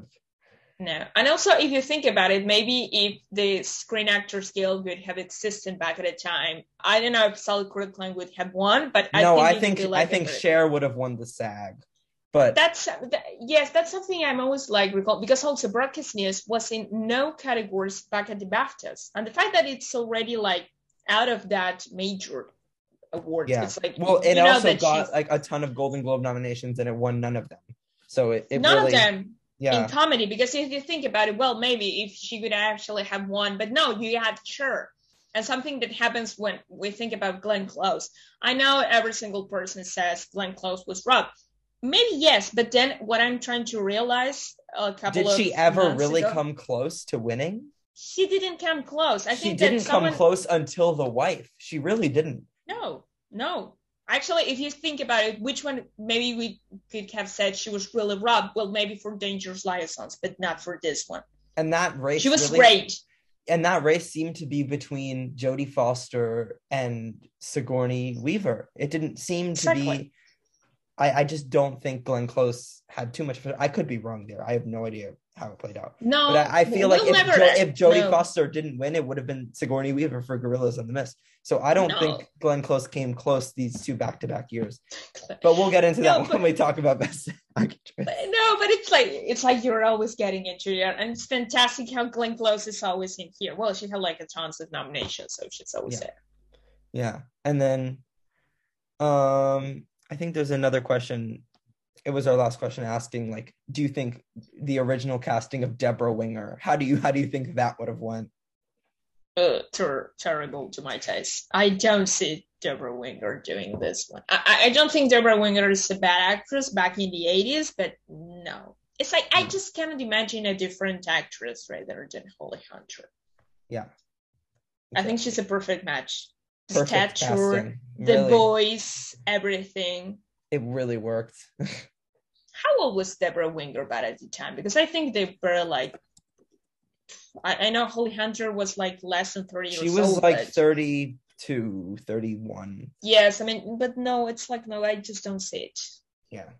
Well. I actually kind of, I'm surprised that Deborah Winger was. Yeah. But I guess Holly Hunter, this was her breakout, along with Raising Arizona. Yes, so. Totally. Yeah. Yes. What a year, actually, for her. Yeah. Really boosted her. Okay, well, before we get into the categories, I think we've kind of answered this. Why do you think this film failed to win anything, aside from there being The Last Emperor and Moonstruck in the competition? Well, I think I'm going to say about the campaign and also the strong plot lines. If you start thinking about it, as we mentioned, it's very nice to watch this movie because no matter what age you are, you're always going to get something about it. But if you start thinking about it, especially back in the 80s, they really liked like strong plot lines. Melodramatic, like very strong characters that are crying, one scene that are just crying and massive crying, or as I hate The Last Emperor, I'm so sorry, but I think it's just an awful movie. But it's the kind of movie that you expect to win Best Picture. Well, it's it is an epic movie. Exactly. It's a kind of epic thing that has like major technical things. And this movie, no, I mean, if you start thinking about James L. Brooks as a director, he's not like the greatest director you have ever seen, because he always he doesn't even concentrate in putting like, you know, like shots, like really close-ups or anything. No, it's not worthy, because he tries to keep it real. He tries to show you like you have a scene and you have to see the whole scene, and then you choose what you want to concentrate in it. And I think that's fabulous. But once again, it's not like huge directorial efforts in order to say maybe, yes, it's going to win any single award. And if you think about the acting, I think it was a year with solid campaigns, especially Sally Kirkland. Yeah. So that's it. No, I think what you're saying is that it doesn't do anything big. They don't want to go through something that's smaller. They don't want to go for something that's comely and warm. Exactly. They're not going to go. They're going to nominate it because they like it enough, but for a win, they don't think it's big enough. No, and it's the kind of movie that, of course, as I'm saying, we're seeing it right now, like 35 years later, and we liked it. And it's the kind of movie that you can actually like connect with your life, with emotions, because emotions, I'm not going to say that it passes by the whole years, but yes, of course, it's like, it's something universal, and that's good. But it's like, it's not going to make the impact in the kind of people that, I think if you see this movie back in like the big screen, it's not the kind of movie that you could go to your house and say, oh my God, the sound, oh my God, this, oh my God, anything. Like, of course, The Last Emperor, you have led. And yeah, and Fatal Attraction too, it's the same thing. Exactly. But it has like, once again, like this very powerful character still. Yeah. Well, our first category is editing. And it was nominated alongside Empire of the Sun, Fatal Attraction, RoboCop, and obviously your winner was The Last Emperor. So would you give Broadcast News the editing Oscar? No, of course not. I'm sorry. I think this is the kind of categories, if you think, for example, in the Mad Max year, or it's like the kind of category that if you have a movie like The Last Emperor, it's like, that's it. That's the winner. You don't even think about it. I actually think Fatal Attraction has really good editing, and I think that probably should have really won here. And RoboCop 2, like, that's a fun movie, but that's, like, technology. Yeah, like, that's smart. Yes, but if you... once again, you have to think about it with the mind of someone back in the 80s. Yeah, you're not going to see that. I think Broadcast News is good about editing. It's not, like, floppy or anything, but it's, like... But it's not, like... It's not impressive. Exactly, it's not impressive. It's worthy because it's what the movie needs, but that's it. Yeah. And then this next category is perplexing. Cinematography. I don't understand this nomination. It was nominated alongside Empire of the Sun, Hope and Glory, Mate won. I'm probably pronouncing that incorrectly. I'm sorry. And The Last Emperor obviously won. But, like, interesting that it was nominated here. I don't really get that. No, because I started thinking that cinematography really looks like the Breakfast Club cinematography. It's like just shots of there's nothing special, but maybe I'm missing something. Maybe there's something incredible about the foreground and the background. Maybe I'm just not smart enough. But I don't think that's the case. I just don't think it's very striking to the eye. It's not ugly. No. But it's just normal. It's not, there's nothing striking about the way it looks. No, it looks like the way it has to be looking. I mean, I think if they try to put it way too much effort in it, it could lose all the sense, because once again, it doesn't try to highlight anything, and the movie doesn't show you anything that really needs to be highlighted.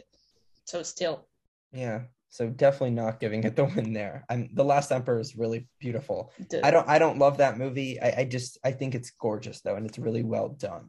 That's the exact same thing. Technically speaking, I think it's marvelous, especially back at the time, but that's once again, I think that's the key of the whole movie, but it's I really don't understand this nomination. Me neither. And then now we can get to the categories that make sense. Screenplay, original screenplay. It was nominated alongside Au Revoir Les Enfants. I don't know how to speak French, so I don't know that. We're two, so that's okay. We're gonna say it's perfect. Yes. Great. Hope and Glory, Radio Days, and your winner was Moonstruck. So, would you give the win to Broadcast News? No. And I'm not a huge fan of how to say about Moonstruck, but I do believe it's really good writing. It's really nice. I'm surprised you're not giving it to Broadcast News then. No, because if I start thinking about it, I don't think it has memorable quotes. I don't think it's when you have, for example, Moonstruck, yes, and have this sort of scenes, discussion, especially with Olympia Dukakis' character. She has really good lines. Cher's character, of course, but Raymond's surprised with a supporting role. But in here, it's you have very short dialogues. It's you have the whole monologue, the whole speech by Jen at the beginning that sucks. And maybe, if I had to choose, I think that the lines that are best writing to my taste are the beginning, but then it's okay. Once again, it's pretty dialogue to my taste. So I don't think I could have given it. Yeah. Well, I'm quite surprised by that. I think maybe considering how much we love the character dynamics and how the script is responsible for that, I thought you'd give it that, but I agree. I think I actually really love Moonstruck. I think it's really fantastic, so I'm sticking with that. I do need to see Au Revoir, whatever. I'm not going to try to pronounce it again. And Radio Days is a Woody Allen film, so I'm interested in that. I'm lacking on this category. Hope and Glory is nice, but Moonstruck is pretty easily my favorite film of this group. It was nominated, the one Au Revoir, that apparently French pronunciation Goodbye Children could be in English. I have never seen this movie. Me neither. And I'm surprised it was nominated for Best Foreign Language Film. Well, it was the year which the one Babette Fest. Well, it actually, I think it would probably been a good movie because Babette Fest, the Denmark, the Danish movie, I don't like it at all. I think it's one of the worst Best Foreign Language Films could ever win. So I think this movie is probably a case of an Almodovar being nominated and not winning. Was he nominated that year?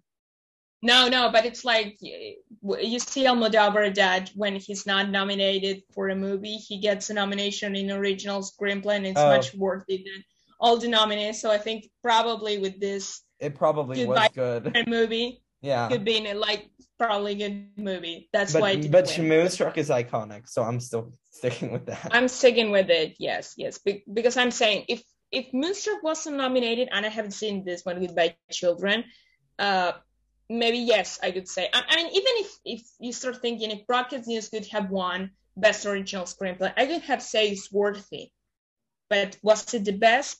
Probably not. Yeah, and I also think that.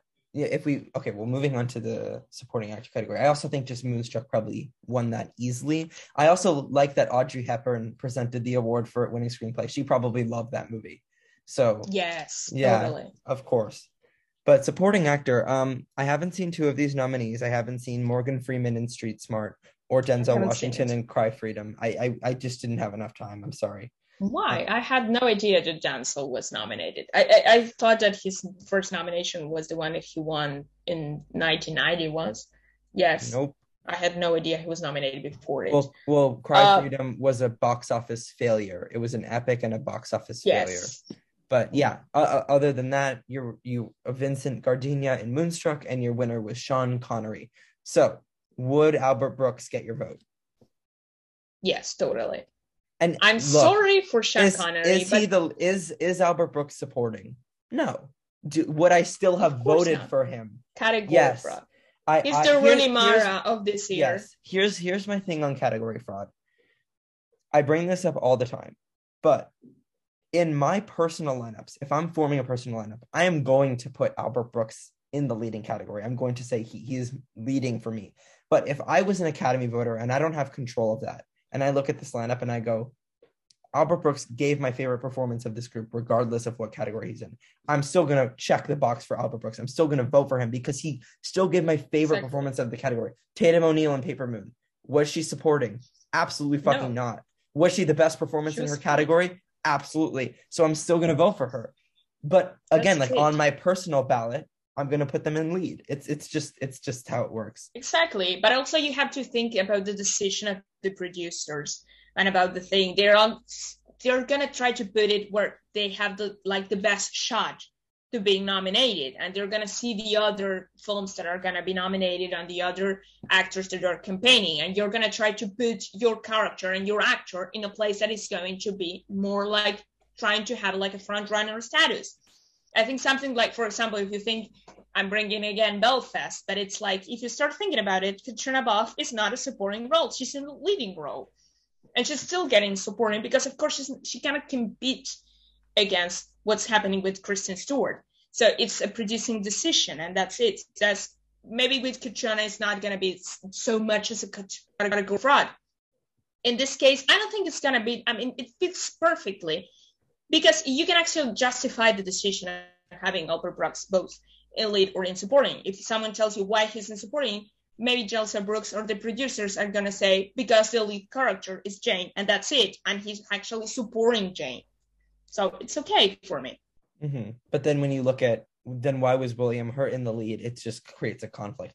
And yes. Yeah. But we can move on to lead actor now, just like tying into that. So he was nominated alongside... Again, I'm just lacking on this category, and I'm sorry. Marcello Mastroianni for Dark Eyes, Jack Nicholson for Ironweed, Robin Williams for Good Morning Vietnam, and your winner was Michael Douglas for Wall Street. So would you give William Hurt the win? No, of course not. Who would you give the win to? Oh my God. This is not a good category. No, it's like a really bad category. It's really bad. So can I just not give anyone the win? Can this be the first time that I just don't give anyone a win? This could be a nice decision if you start thinking about it, putting Albert Brooks in Best Lead Actor. And then giving him the win. Fabulous. So if you start thinking about seeing this lineup, I could have say, why is Albert Brooks back in supporting role when he had a really big chance? But I don't know with Michael Douglas campaigning back at a time. I mean, Michael Douglas, I'm so sorry, but he's a bad actor. He has a nice presence. I like him off screen. I like him at award shows, all that. But he isn't. He's like that a huge grandpa. Oh, and I like him as a producer. Grandpa. I like Cuckoo's Nest a lot. Well, of course. Yeah. He's like the cute grandpa that is married to a younger woman, but you still like him and you like The couple that he does. He was better in Fatal Attraction the same year. Totally. Yeah. But that could be a nice switch, because at first, I know that him in Fatal Attraction was, of course, also a lead actor. But if you start thinking about, well, maybe putting it into the supporting category, well, that would be the awful. Supporting role. But he's more of a lead than Glenn Close. He's more of a lead, but maybe if you start thinking, okay, a good chance. Well, only if they wanted him to win. That's the thing. Yes, I do have preferred. But if you start thinking about it, Sean Connery in the category, even though I don't think he's worth. I'm sorry, I don't think he's worth. His accent is off. It's awful. But also the fact that it's one of those years where the Academy actually confuses a career.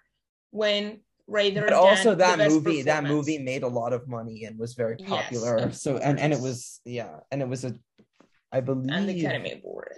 It was a De Palma movie. So that's it. Yeah. Even though I liked and I prefer Albert Brooks to win, but in lead actor, I think it's so much. It's so bad. These actor categories are not impressive, as always. Oh, I mean, Good Morning Vietnam is okay, but no, it's not.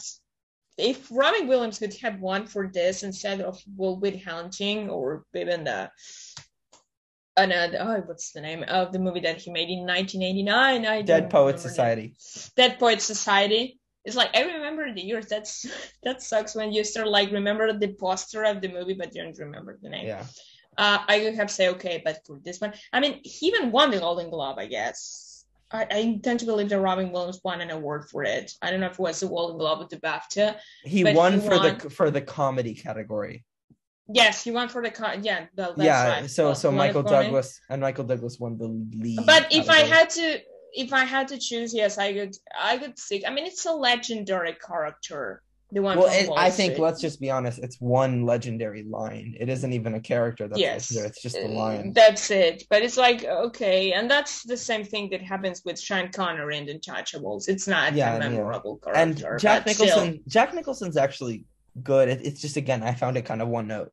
So. But imagine him winning 4 awards. I mean, I do like Jack Nicholson. But I like him, but he only deserved one of his Oscars, if we're being honest. And he really deserved it. But the other two, I just don't get it. I just really don't.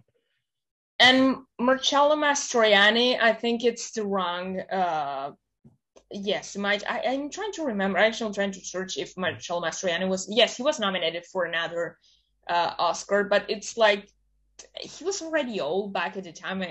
Well, not old, but he was in his 60s. So it's a career-defining performance. It's the kind of foreign performance that could be nominated. But I don't think it's it's his best performance to win an Oscar. I prefer him as he was, winning an Oscar at all. Yeah. Rather than this. Yeah, well, he was nominated for Divorce, Italian Style, and A Special Day, which both are probably better. Yes, totally. And I don't even the first one, the Italian Style. Yes, I don't know the second. But una giornata particolare. No, he's not. It's I think that Marcello Mastroianni is the case from a really good foreign actor that was nominated for the worst performances. Something similar happened to my dad. Well, he was married to her with Catherine Deneuve. It's she was nominated for one of her worst. Yeah. Just okay, but is this a real performance? No, it's not if you start thinking Marion Cotillard, that of course is the greatest performance she could ever have been nominated, of course winning, but it's well, Faye actually had the thing where she won on her last, which was also her best nomination, and it wasn't a career award.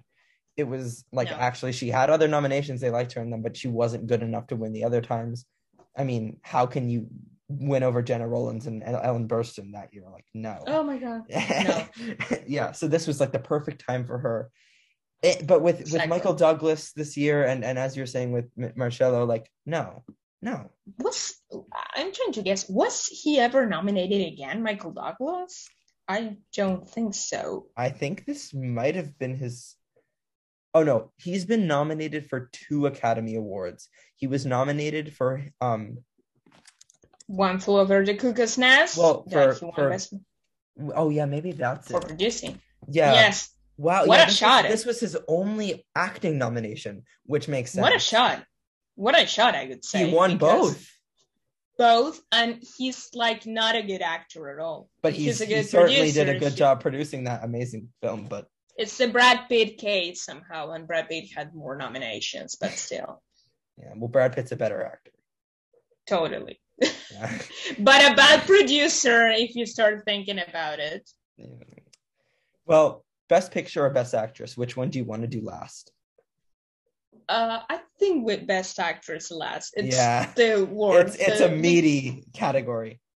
Yes, and with Best Picture, easy. Okay, so Broadcast News was nominated alongside Fatal Attraction, Hope and Glory, Moonstruck, and your winner was obviously The Last Emperor. So I'm assuming you're giving Broadcast News the win. Are you? If I had to say from a personal point of view, and of course that's what we're expecting, yes, I think Broadcast News, it's a really nice movie. I don't really believe in objective with this. I think this is all personal. Of course, every single person is going to vote whatever. And that's the problem, why it wins the things that end up winning. But yes, as an overall, as a movie and about the message, I totally prefer Broadcast News. The Last Emperor, I think it could have been good if it happened what happened with Mad Max back at the time in 2016 when they won all the major technical categories and was terrific, but overall as a movie, and even if I have to put it in my taste between The Last Emperor and Mad Max, I would have preferred that Mad Max would ever won Best Picture rather than in 1987 The Last Emperor winning. So I'd say yes, I prefer Broadcast News. But once again, The Last Emperor is the kind of movie that you actually expect back at the time to win an Oscar. Well, yeah, of course. Yeah, I'm giving Moonstruck the win. That's my favorite.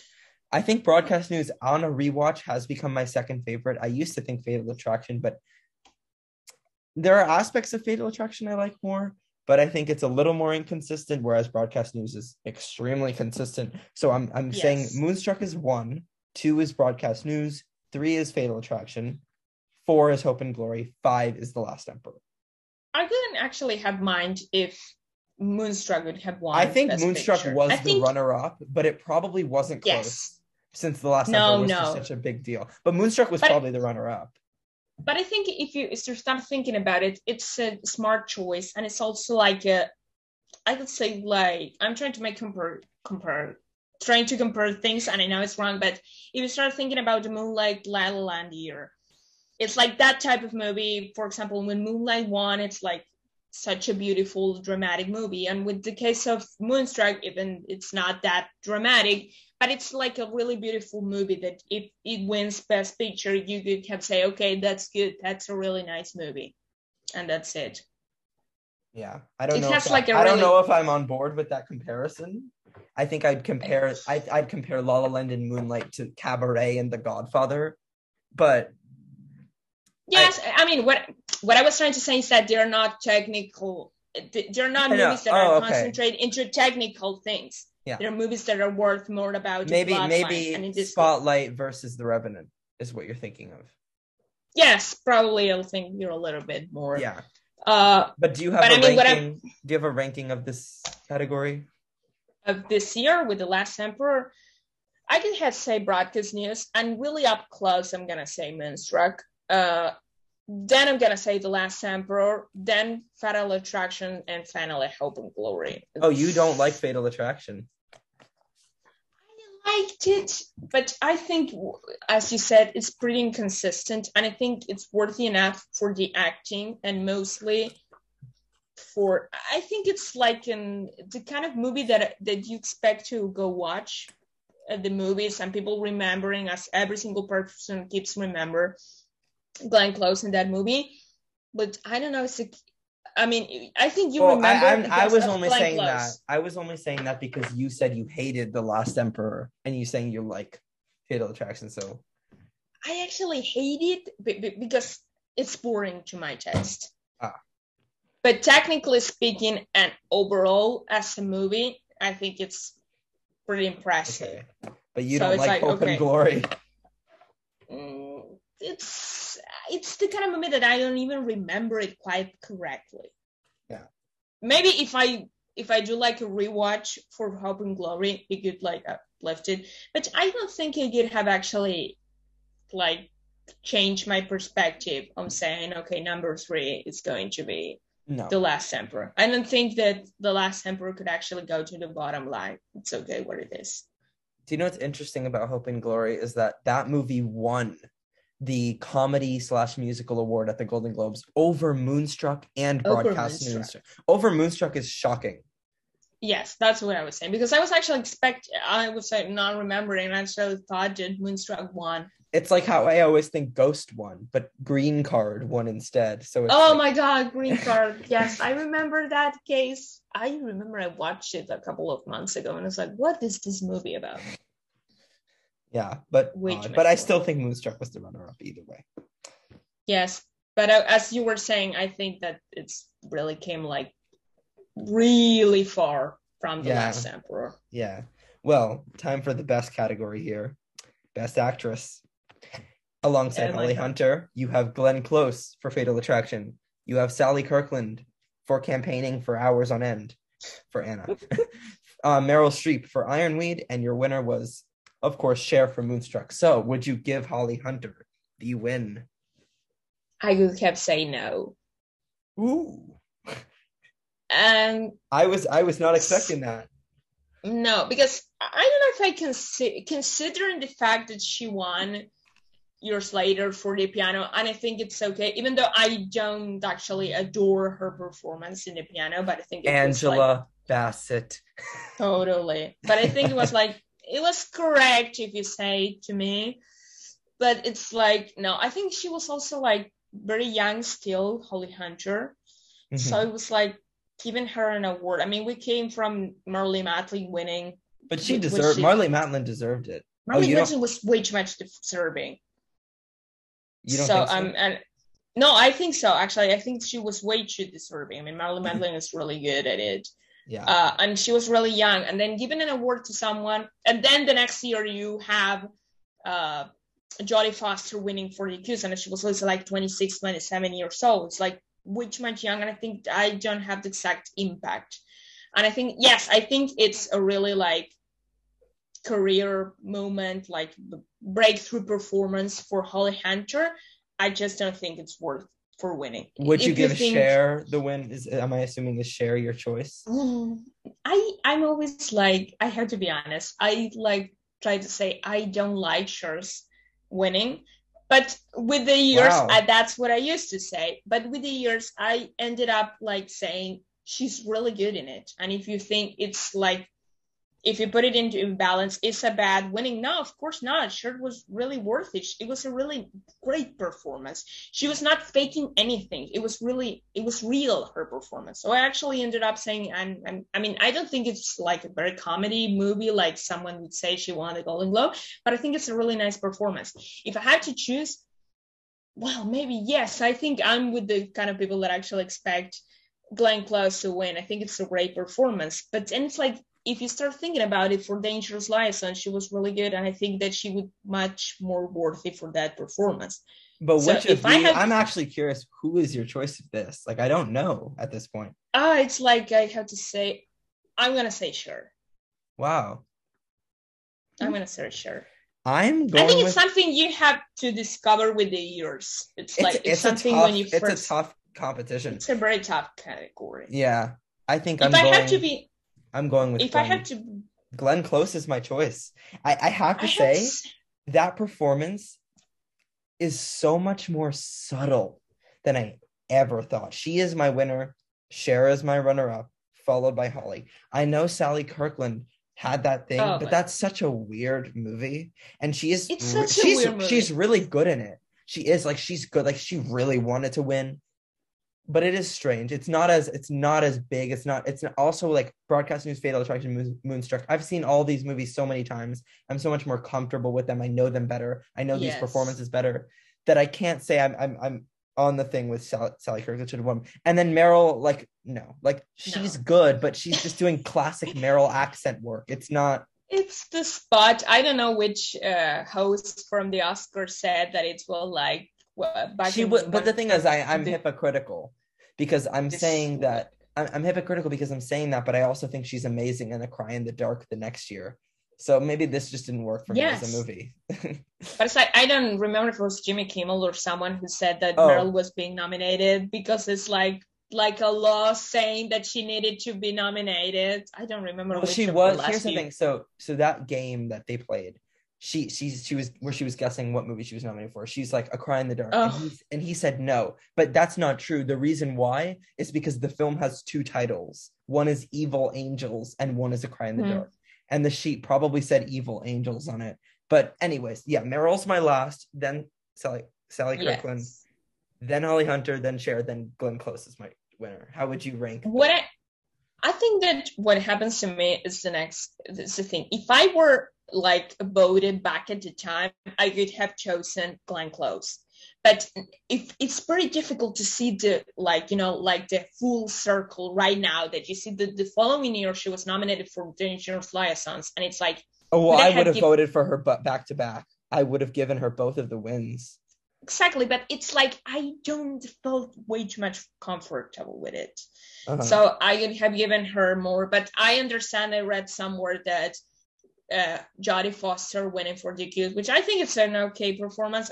I mean, because I think it's like pretty strong, the plot line, the whole rape situation and stuff. But it's like if she wouldn't have won for that, she couldn't have get Clarice back in The Silence of the Lambs. And it's like you just can't, it destroys the whole situation. So in my taste, back to back, well, maybe I think that it's like really up close. I don't think that Cher, I don't think Cher ever had like another opportunity because she was nominated years before that for Silkwood, isn't it? But, yeah, for Silkwood. Listen, more nominated. But it was also like her breakout acting role, and I don't think people... Exactly. And 1987 was such a big year for Cher. Cher won this so easily. She probably got all the votes, to be honest, at this point. Totally. If I had to say, I'm going to be like Ingrid Bergman saying, it's a tie. I think that if I had to say, of course, Glenn Close, it's like a much more layered character. And of course, it's a really strong character. But I say like, it's like, I'm getting confused. It's like the most confusing year ever if you start thinking about it. But I would say like number 30 is going to be always Holly Hunter. Wow. Then number 4 is going to be Sally Kirkland. And Meryl last. 5, of course, it's like... But Sally Kirkland, once again, she's really good, but it's not like the kind of performance that you would expect to win an Oscar. And it's also not a performance that I can connect with as much as the other three. No, exactly. That happens. Well, it's quite weird to say that you can connect with Alex Forrest. Well, not connect with personally, but like understand that movie better. I think it's a better movie. Understand. You really understand actually how good Glenn Close is in it. And I think that... Yeah. Out of all her nominations, it's like, once again, she's like really up close between this and Dangerous Liaisons. Because I've seen The Wife. Two best. Yeah, The Wife. Totally. Yeah. Albert Nobbs. Oh my God, Albert Nobbs is such a bad movie. It's such a weird performance. I'm not going to say it's bad because Glenn Close is never bad, but it's like, oh my God, really?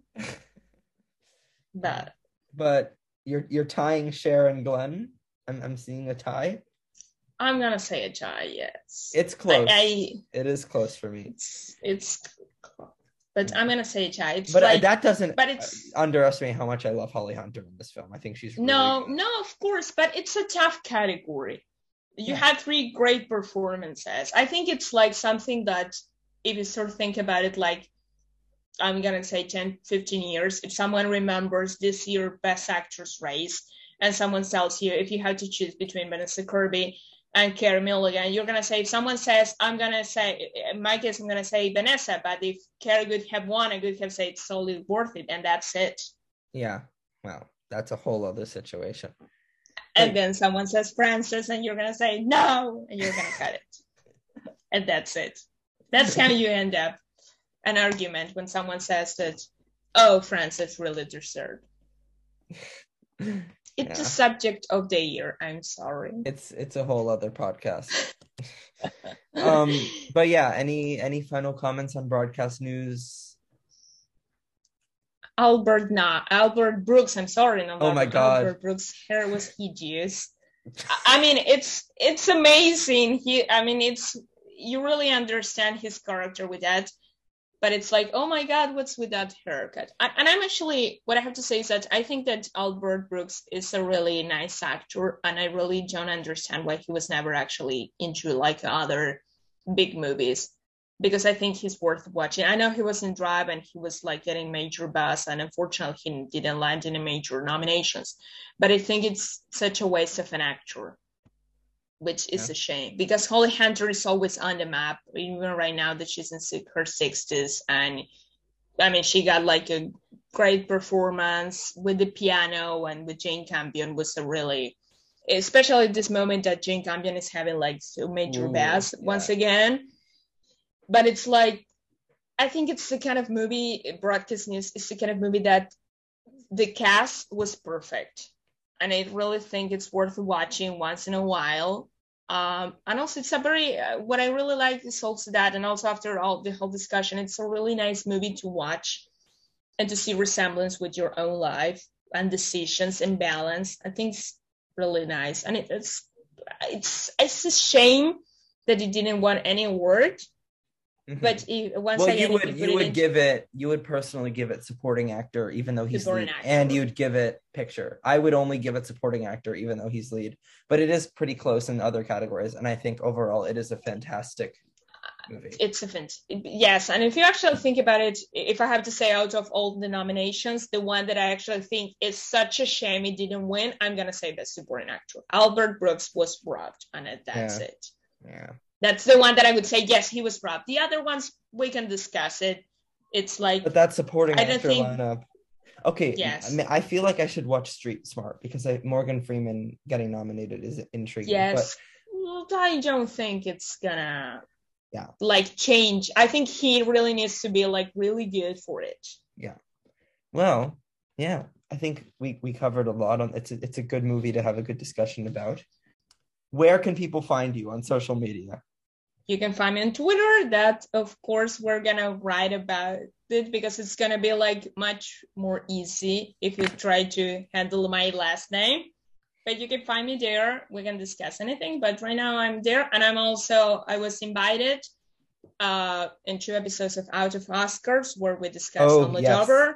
And we also discuss Portrait of a Lady on Fire. And among discussing Portrait of a Lady on Fire, we discussed the best international feature film category. So it's really interesting. And of course, you can also find me in the first episode that you really need to hear of this podcast, when we discuss the marvelous masterpiece by David O. Russell, American Hustle. Yeah. Well, I am on Twitter at Sim the Parasite. Letterboxd Sam Meltzer. Please review and rate this podcast on whatever podcast service you use. Thank you all for listening. New episodes every Friday.